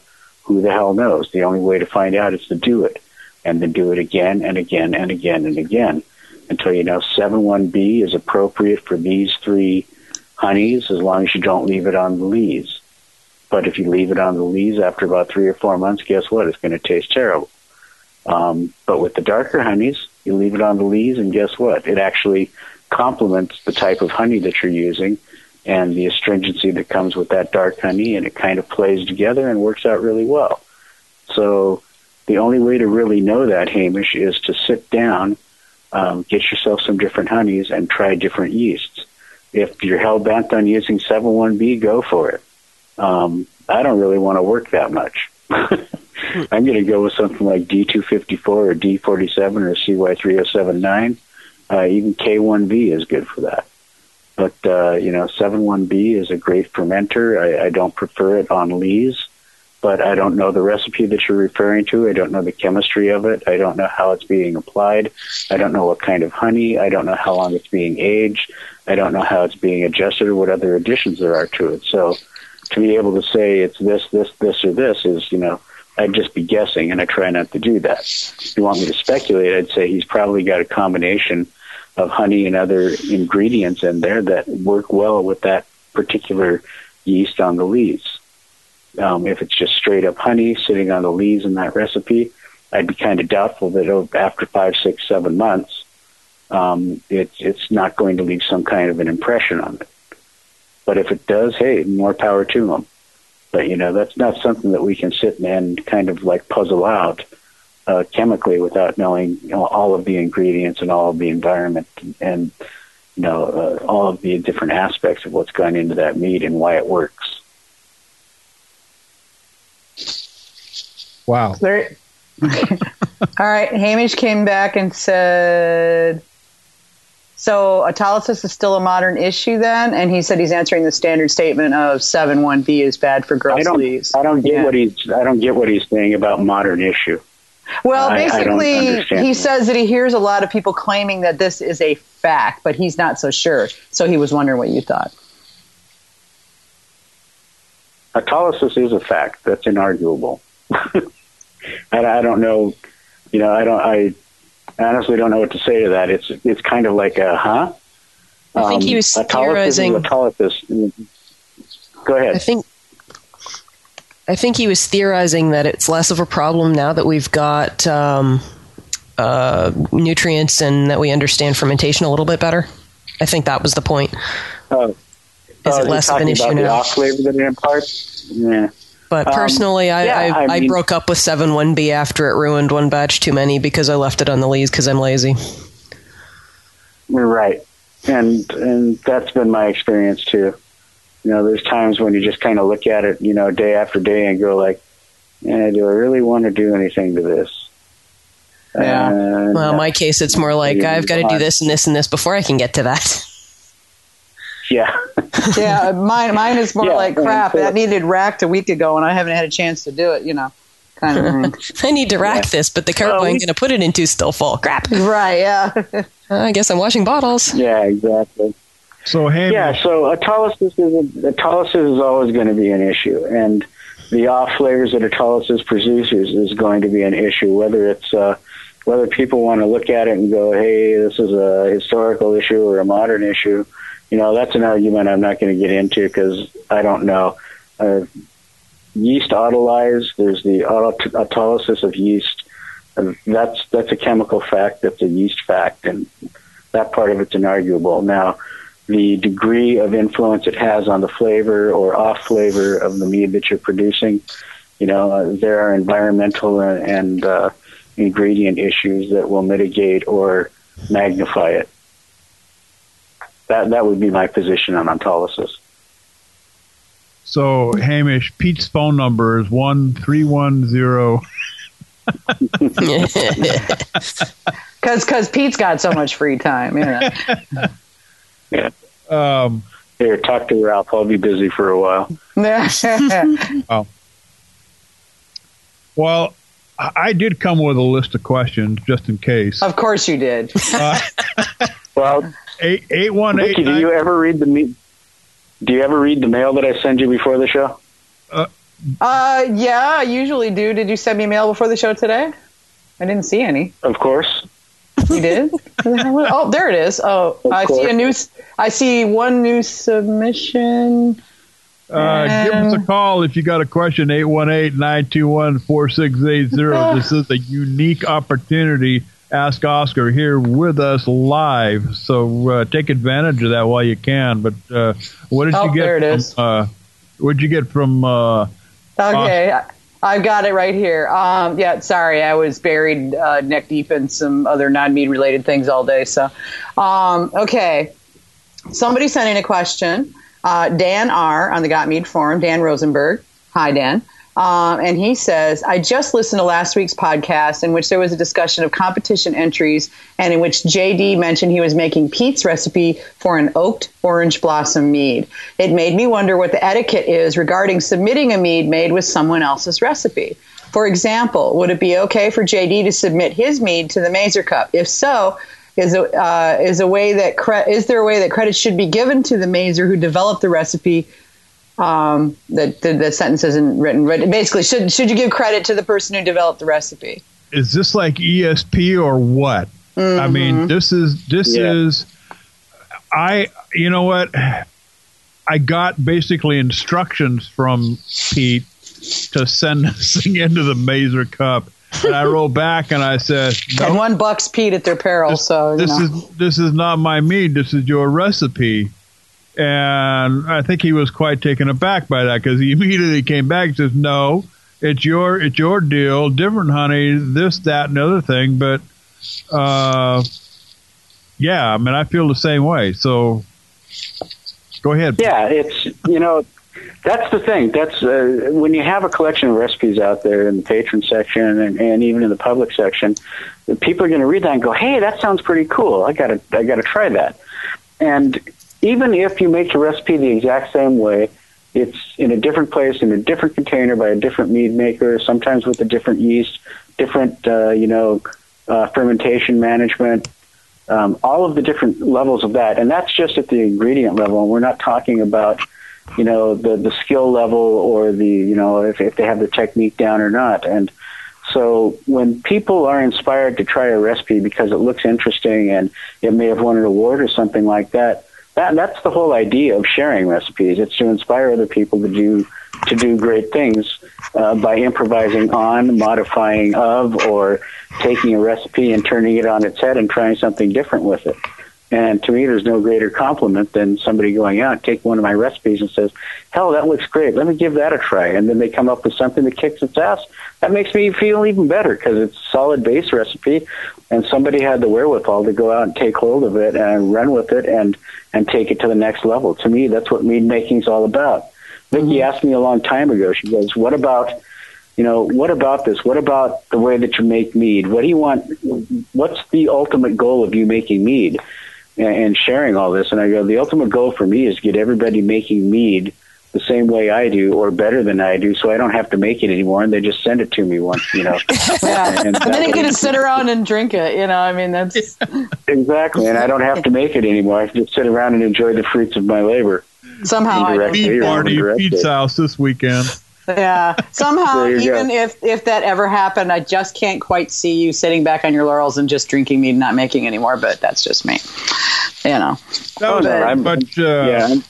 That was pretty much the response I got back from Pete in a nutshell, and and it, it kind of eased my mind because I had the same quandary, uh, thinking that, dude, this this is your this is yours. This is something you were, you know, took pride in. No, admitted, it's when when when another mead maker takes a recipe that um, somebody else put out there for the edification and interest of fellow mead makers like Pete, like you, like me, like AJ. You know, um, we're putting it out there in the hopes that others will find it interesting.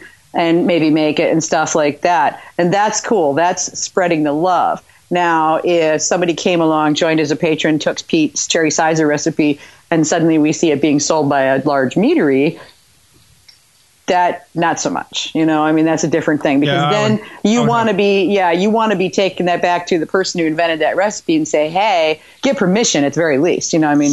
Yeah but well, how many degrees of difference do you have to get before it's exactly. not the recipe anymore? I mean I, that, I, got a friend who works point, in patents and it, it's amazing just how close you can come without infringing. Yeah and true very true yeah exactly in the, you know, I mean, uh, there, you know, the legalities of it. Yeah, you're right. But I believe just from a common courtesy and fellow mead maker about town, yada, yada, yada. Personally, I couldn't sleep at night if I hadn't gotten in touch with that person and say, hey, I love Pete, what you've done with this cherry cyser. I think it's effing amazing. And I would really love to have this be a publicly made mead at my meadery. What are your thoughts? You know, and at least get the feedback and input of that person rather than just snake it and have it turn up somewhere and have them get slapped in the face with it.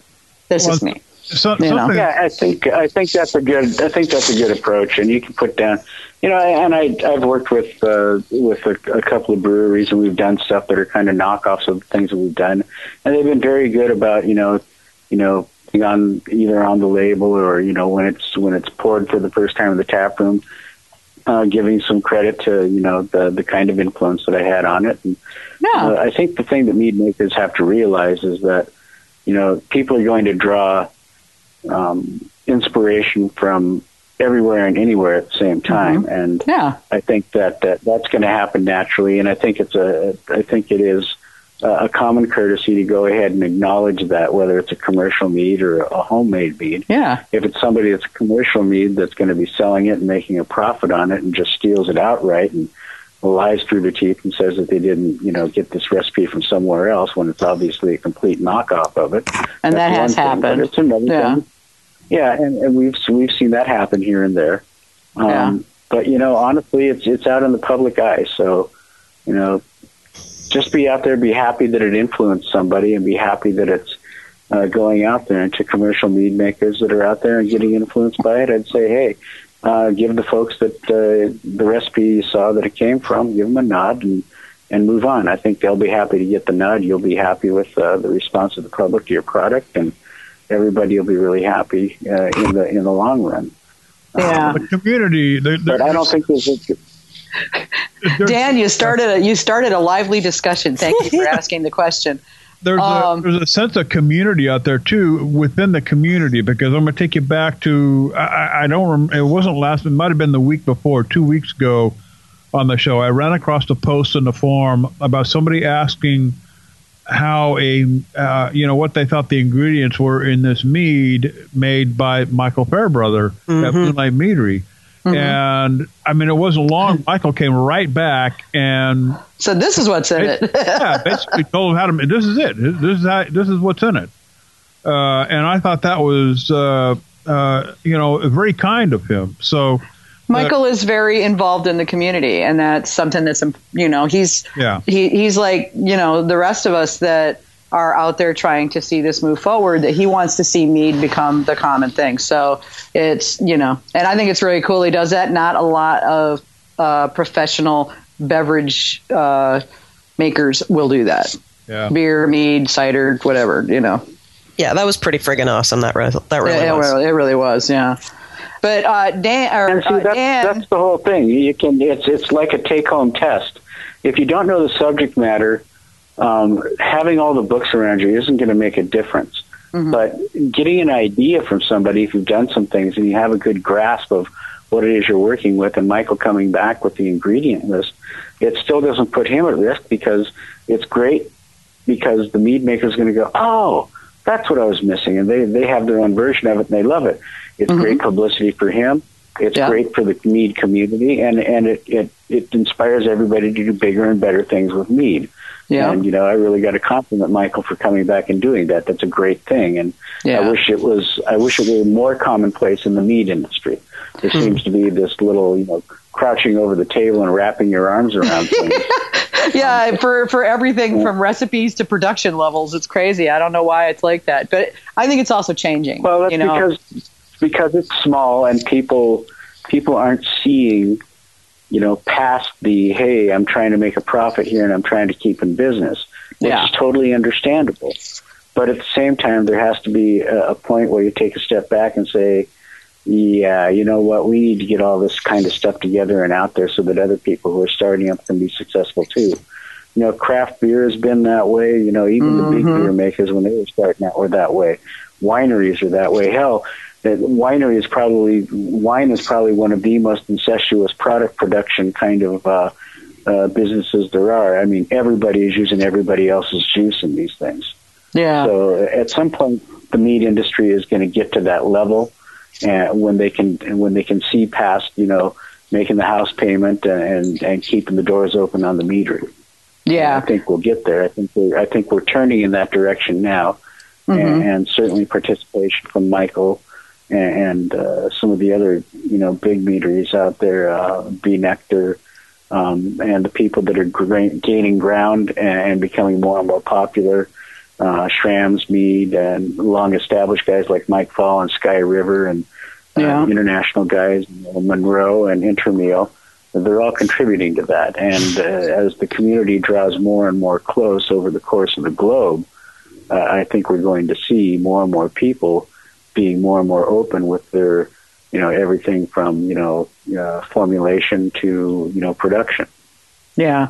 Well, and that, that pulling together is what really helped the craft beer industry launch itself as well as it did. So I think that you're right. I think we're coming to a place where we're going to be that way too. It's just taking us a little while, you know, but I think we'll get there. Um, Dan Rosenberg, because uh, you sparked a, a conversation that wandered all over everywhere. In answer to your question, um, if you uh, have a mead that you like to enter in the Mazer Cup or any other mead competition, and it's based on somebody else's recipe, certainly, if you wish, you can let that person know that you're um, doing a variation on it and thank them for a great recipe. But it is not necessary for you to mention that in the competition notes.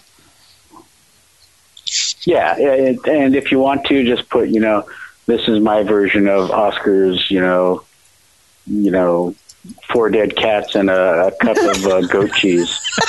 I wondered what that off flavor was in that last. Oh my god! well, at least inspired by. I mean, that's what's going to be on my label when I submit Yeah. my. Well, and I think that's great. It's an homage to uh, you know to the things that are good. I mean, it's the same as people who do the knockoffs and the. You look at all the beer books that are out there. You know, here's Well, how to and then- make. And Wayne Yeah. B's um, uh, variation on Ken's. Birch beer. uh, Well, and that, you know, for that reason, that's why I don't brew beer at home because I already know somebody else is making it. So I don't need to be, you know, Yeah. trying to duplicate what somebody else is Well, see, already or- perfected. You know, Yeah, and you know other things too, like uh, a clever name of the, the the mead that you're making. For instance, Ken in his book, The Compleat Meadmaker, had one that caught my eye. It was called Falls Bounty Cyser, Yeah, I and love so that I one. named mine. I named mine Mutiny on the Bounty. mm-hmm. Basically, someone else made one that was to based on Falls yours and called it something else and t- uh, called it something similar Mutiny on the to Mutiny on the Bounty. Yeah, Yeah. exactly. Wayne Yeah. B or something maybe. Yeah. I think that's really great. It's like naming dogs. Things you like know that I mean? You- tickle me. You, yeah, you pull the Yeah. you, you keep that thread going so that there's a commonality there. Um, well, Chris from Mississippi is doing uh, what he calls his poor man's heart of darkness. You know, There you go. you know.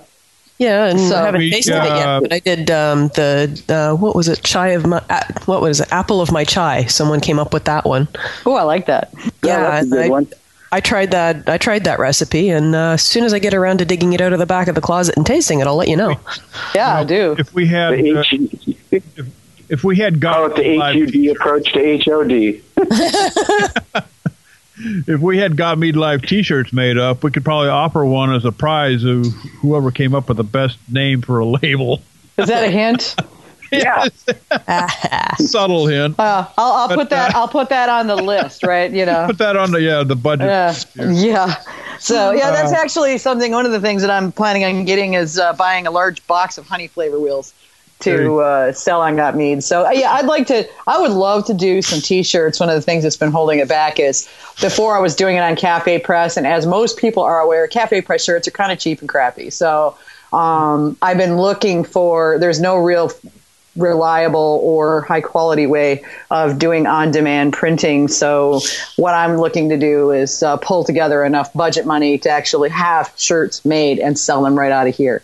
So, um, you know that's that's definitely something that's on the list, but it's a it's a funding thing that I've got to rectify first. So Kickstarter, here we come. Got yeah, I thought about that. Don't think I didn't think about that. Actually, hey. there's like a there's like a Kickstarter shirt thing where you can go in and say, "Here's this way cool shirt we, shirt we made. If you want one, order hey. it now, and when we hit X shirts, everybody gets one." You know, it's it's like a it's I like Kickstarter, but for shirts. It's kind of cool. Hey, I've seen Stranger Things on Kickstarter programs uh, for sure, but uh, yeah, I thought. But, uh, I believe, uh, yeah, I so. thought about it, but uh, I I need a before I would feel comfortable doing that, knowing that I was making the best use of the donations that people might give us. I would have to have a really firm plan on what I wanted to do going forward so they could see the benefits of their investments. Um, uh, we've got Chris on the line from Mississippi, and I'm sure he's got a burning question for Oscar, something along the lines of uh, if he has a good barbecue sauce recipe. How you doing? You really want some of my barbecue, don't you, JD? yeah, hell yeah. he doesn't know what he's asking for. Chris, he doesn't know what he's asking for. This is Southern barbecue. They think barbecue is, is something. Stuff.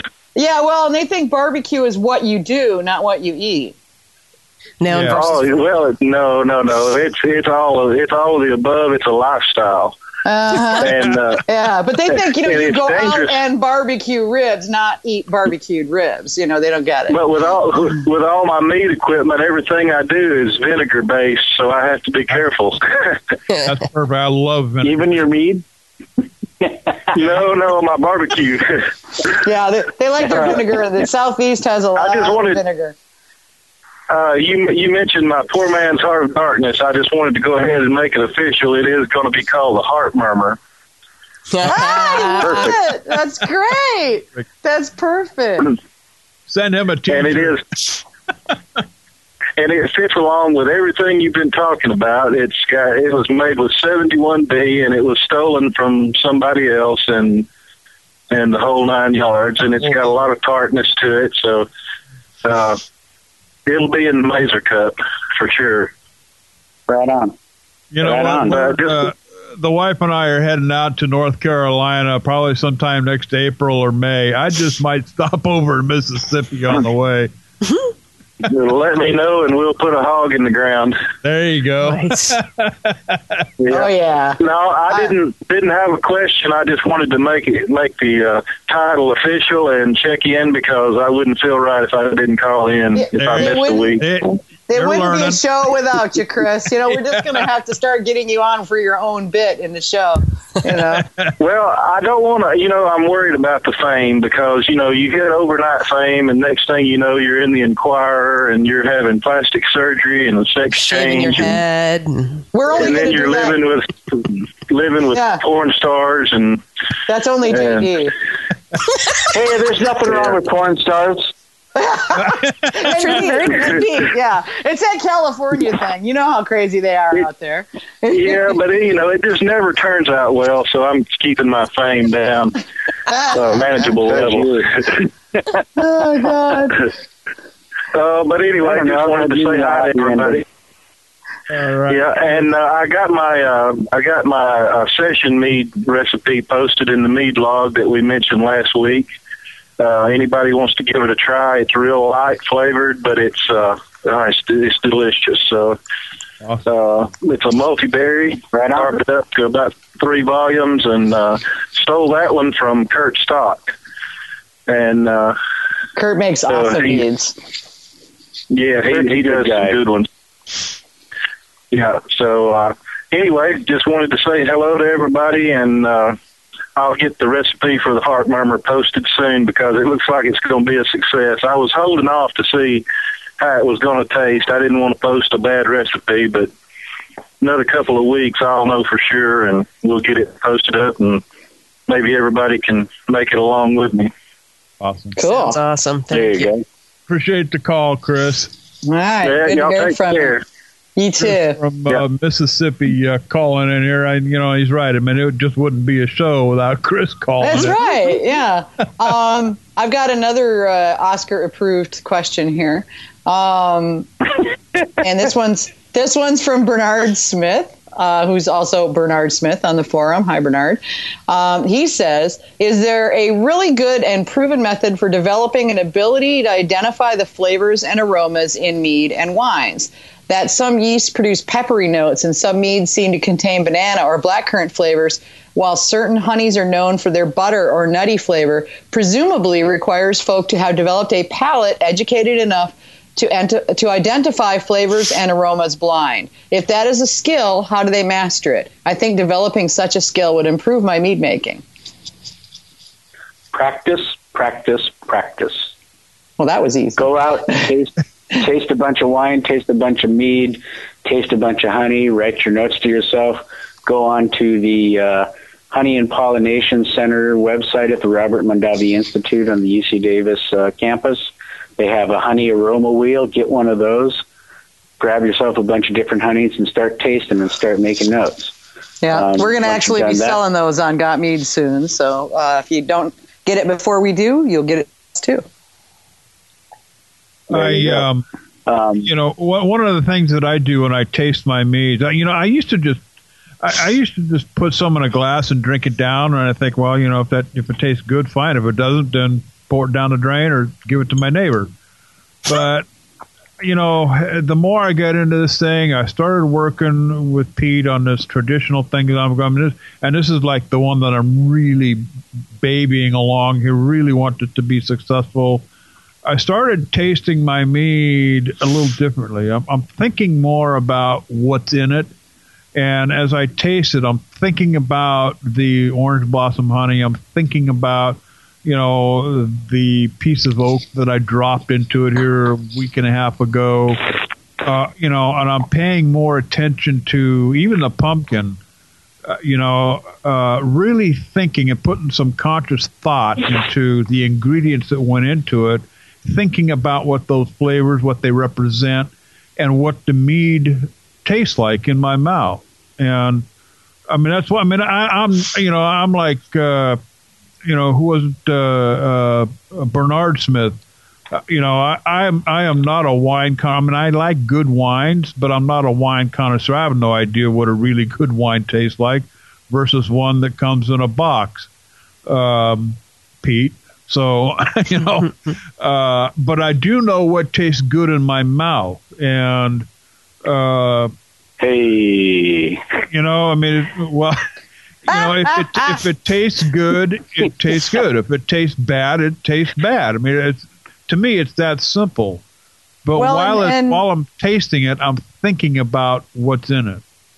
One of the difficult, one of the probably, and at least for me, one of the most difficult things that I've run into in this journey of learning how to discern flavors and you know figuring out what it is as well as whether or not it's desirable um, and I've been fortunate to have had excellent teachers. I've, you know, Pete has coached me. Um, my very first time judging, I was with, thank God, Ken Schramm, who's the most patient man on the planet. Pete would have thumped me on the head long before, you know, with all the stupid questions I was asking. But at any rate, though, over the last 15 years, as I've been learning that, um, one of the hardest things for me to do is to divorce my like from what I taste because it's that's I mean you know I know what I like you know and and okay I like semi sweet meads I like melomels I like metheglins I like this or that flavor.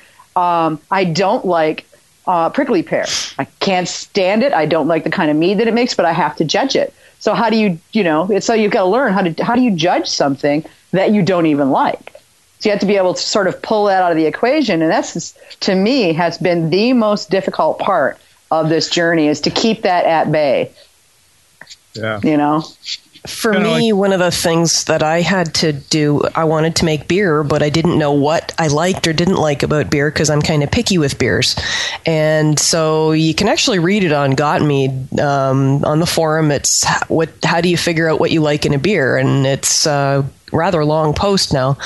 Um, but I had to learn how to taste critically, even when there were things I didn't like. I had I was trying to figure out what it was I didn't like, and whether there were elements in there that I did, or um, you know whether the whole thing was trash, or whether you know if this was less bitter, would I like the spicing, that type of thing. Pete, um, right, and I was just gonna. I was just going to suggest that Pete talk a little bit about the sensory evaluation class you do at the Mazer Cup.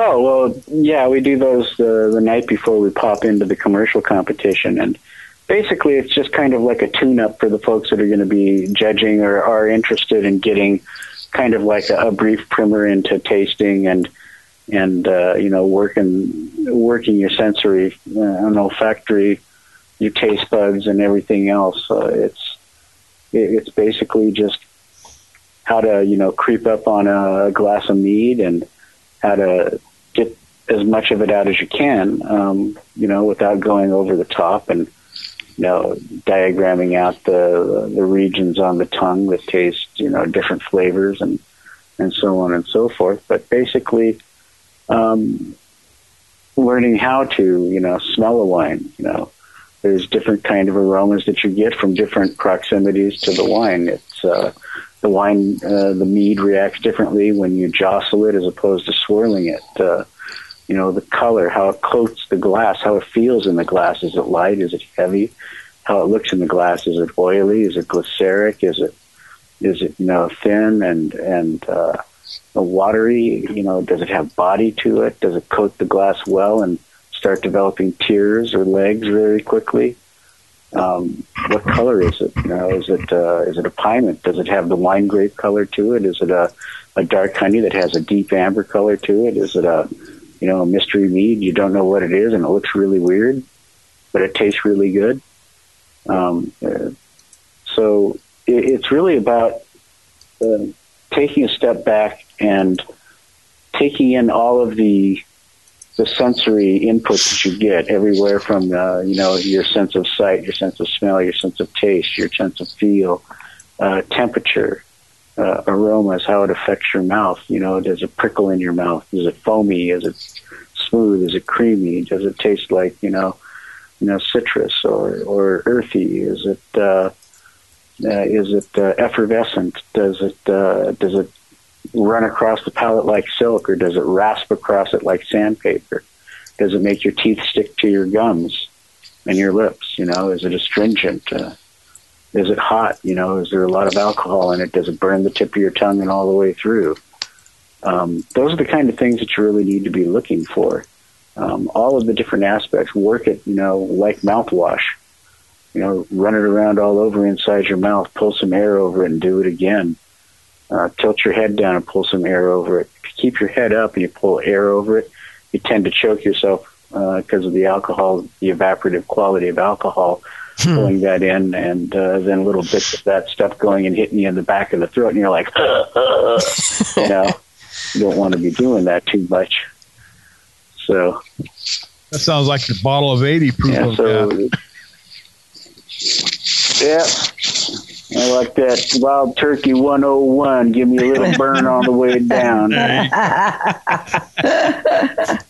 I use 151 for the Christmas rum balls. There you go. Oh, there you go. so, Perfect. so um, our uh, our question then uh, from I've got it on the next question, which came in here from Bernard. So, Bernard, the way to do this is to do it, to taste honeys and notice the flavors. And, like Pete said, get the honey wheel from UC Davis and um, use that to help you identify the flavors that you find in tasting these things. Go to competitions and volunteer to judge. Um, the, many of the competitions do this I, yeah, I can't say for sure which ones they'll do it, but I know for a fact that we at the Mazer Cup do it. Many of our judges basically come up through the ranks. They start with uh, pouring and serving at the competition and are often asked to sit at table and participate in the discussion so that they can learn to identify these flavors. And then those people will eventually become judges themselves. It's how I came into this.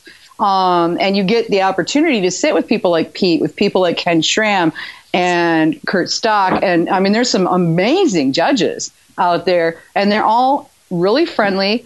They're willing to help, and they will help you learn how to figure out what this stuff is. So it's, you know, I mean, it's just basically something that you can do. Is there like a, you know, a mead tasting class? Not really, not yet. We're working on that. But, you know, it's something that you can do. Just go find a local competition and get involved. I also found um, and, uh, tasting wine while reading the reviews helped as well.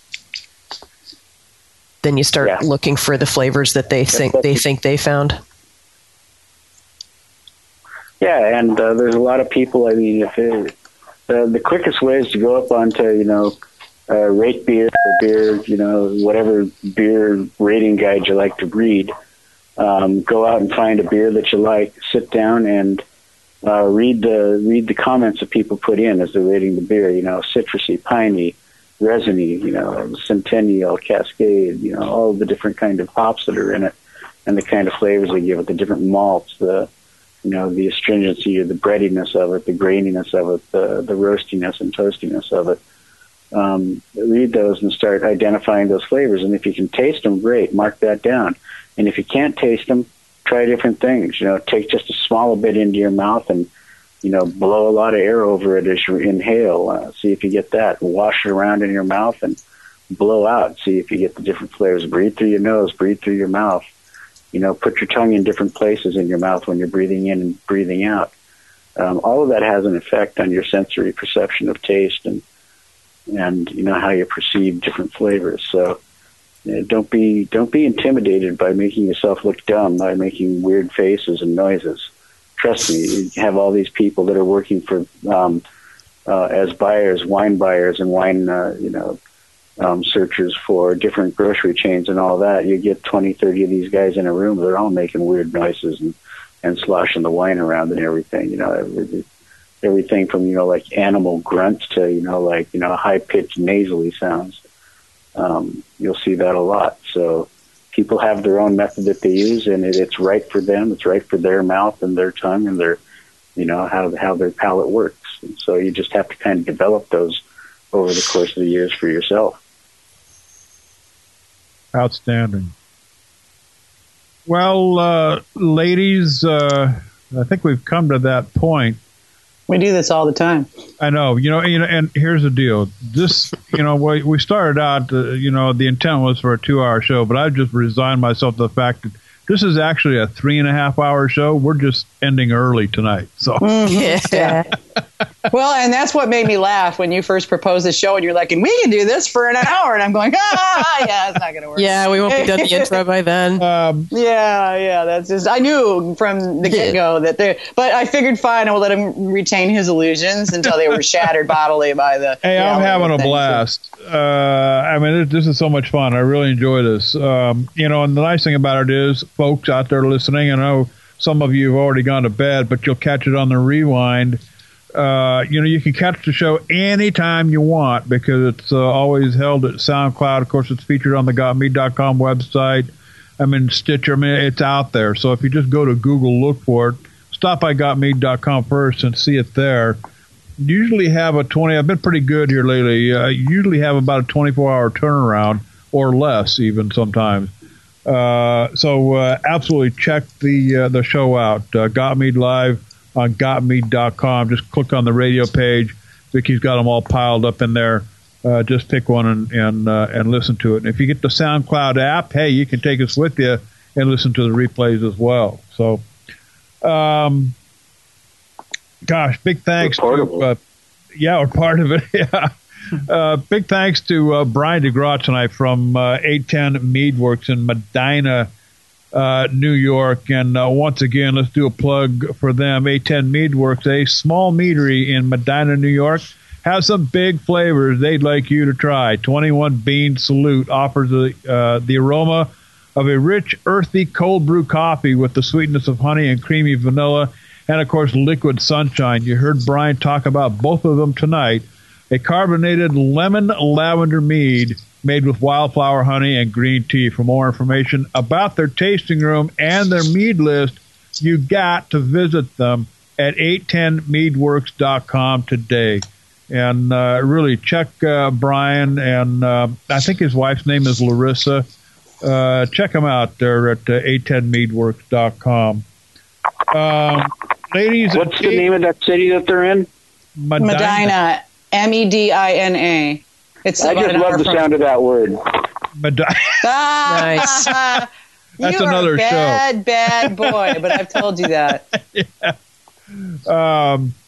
So uh, usually when we end the show here tonight, uh, usually I kind of pick something out. I cruise through the forums and and now the the various mead groups uh, and whatnot, and I found something today, and uh, you know this is um, this kind of makes me feel good about my the traditional that I've got going. This comes from Brian Butler from Mead Makers Group on on Facebook. I ran across this, uh, and he says uh, just to be controversial. Now I know some like to drink it early. Vicky likes to just hang the ladle in the bucket and do it that way. But for excuse all me. You, for, for, for, all of you who think uh, quick is best in mead, uh, he's soon going to be emptying his port style elderberry mead from its barrel and starting a new one. It's been barrel aging for six years. And uh, he doesn't usually praise himself on his own wines or meads, but he says this one is the best mead he has ever tasted. Complex, intense, rich, layered, incredible. It's about 19% alcohol, sweet, reminds him of a very, very good tawny port, but with plenty of honey character. And I can only hope for the same uh, with my uh, my first traditional. I mean, I, I, hope it's the best mead that I have ever tasted. Uh, coming up next week, Vicky, uh, Casey Stuck from Eagles Landing.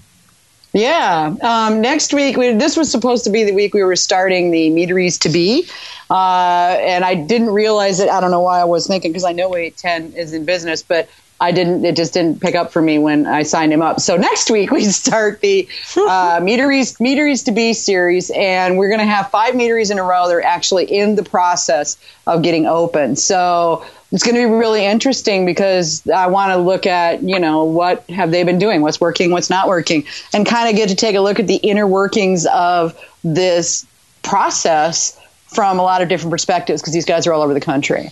So Awesome. And then after that series, after we take our next break, which will be right around Thanksgiving time ish, um, then uh, when we get back, I want to do uh, I want to do uh, O Canada the next series. So cool. Yeah. Outstanding. So yeah. we can we can all just take a back seat and let AJ. Yeah, we'll just let AJ run things. Yeah, it's like we can just sit there and watch. Right. Awesome. Well, hey. Oh, that'll be a hoot, eh? Yeah, it sure will. Because I'm totally a dominant personality around here, eh? it's time. It's time you started. Hey, when you go out, make sure you put the light, eh? Yeah. Close big the light. Big thanks to uh, Pete, uh, Ask Oscar, joining us here live for a uh, Ask Oscar Ask Oscar session. Uh, that doesn't occur very often, so uh, thank you, Pete, for uh, showing up tonight live. And uh, looking forward to the next show. Uh, gosh, I just had something on the tip of my tongue, but you know what? Uh, Tuesday's coming up next week. We'll do it again. Mm-hmm. Say goodnight, Vicky. Good night, Vicky. Say good night, AJ. Good night, AJ. Pete, are you still with us? Pete's He's already drinking. gone to bed. Uh, yeah, I'm right here. Hey, yeah, yeah. he was right. distracted. Yeah.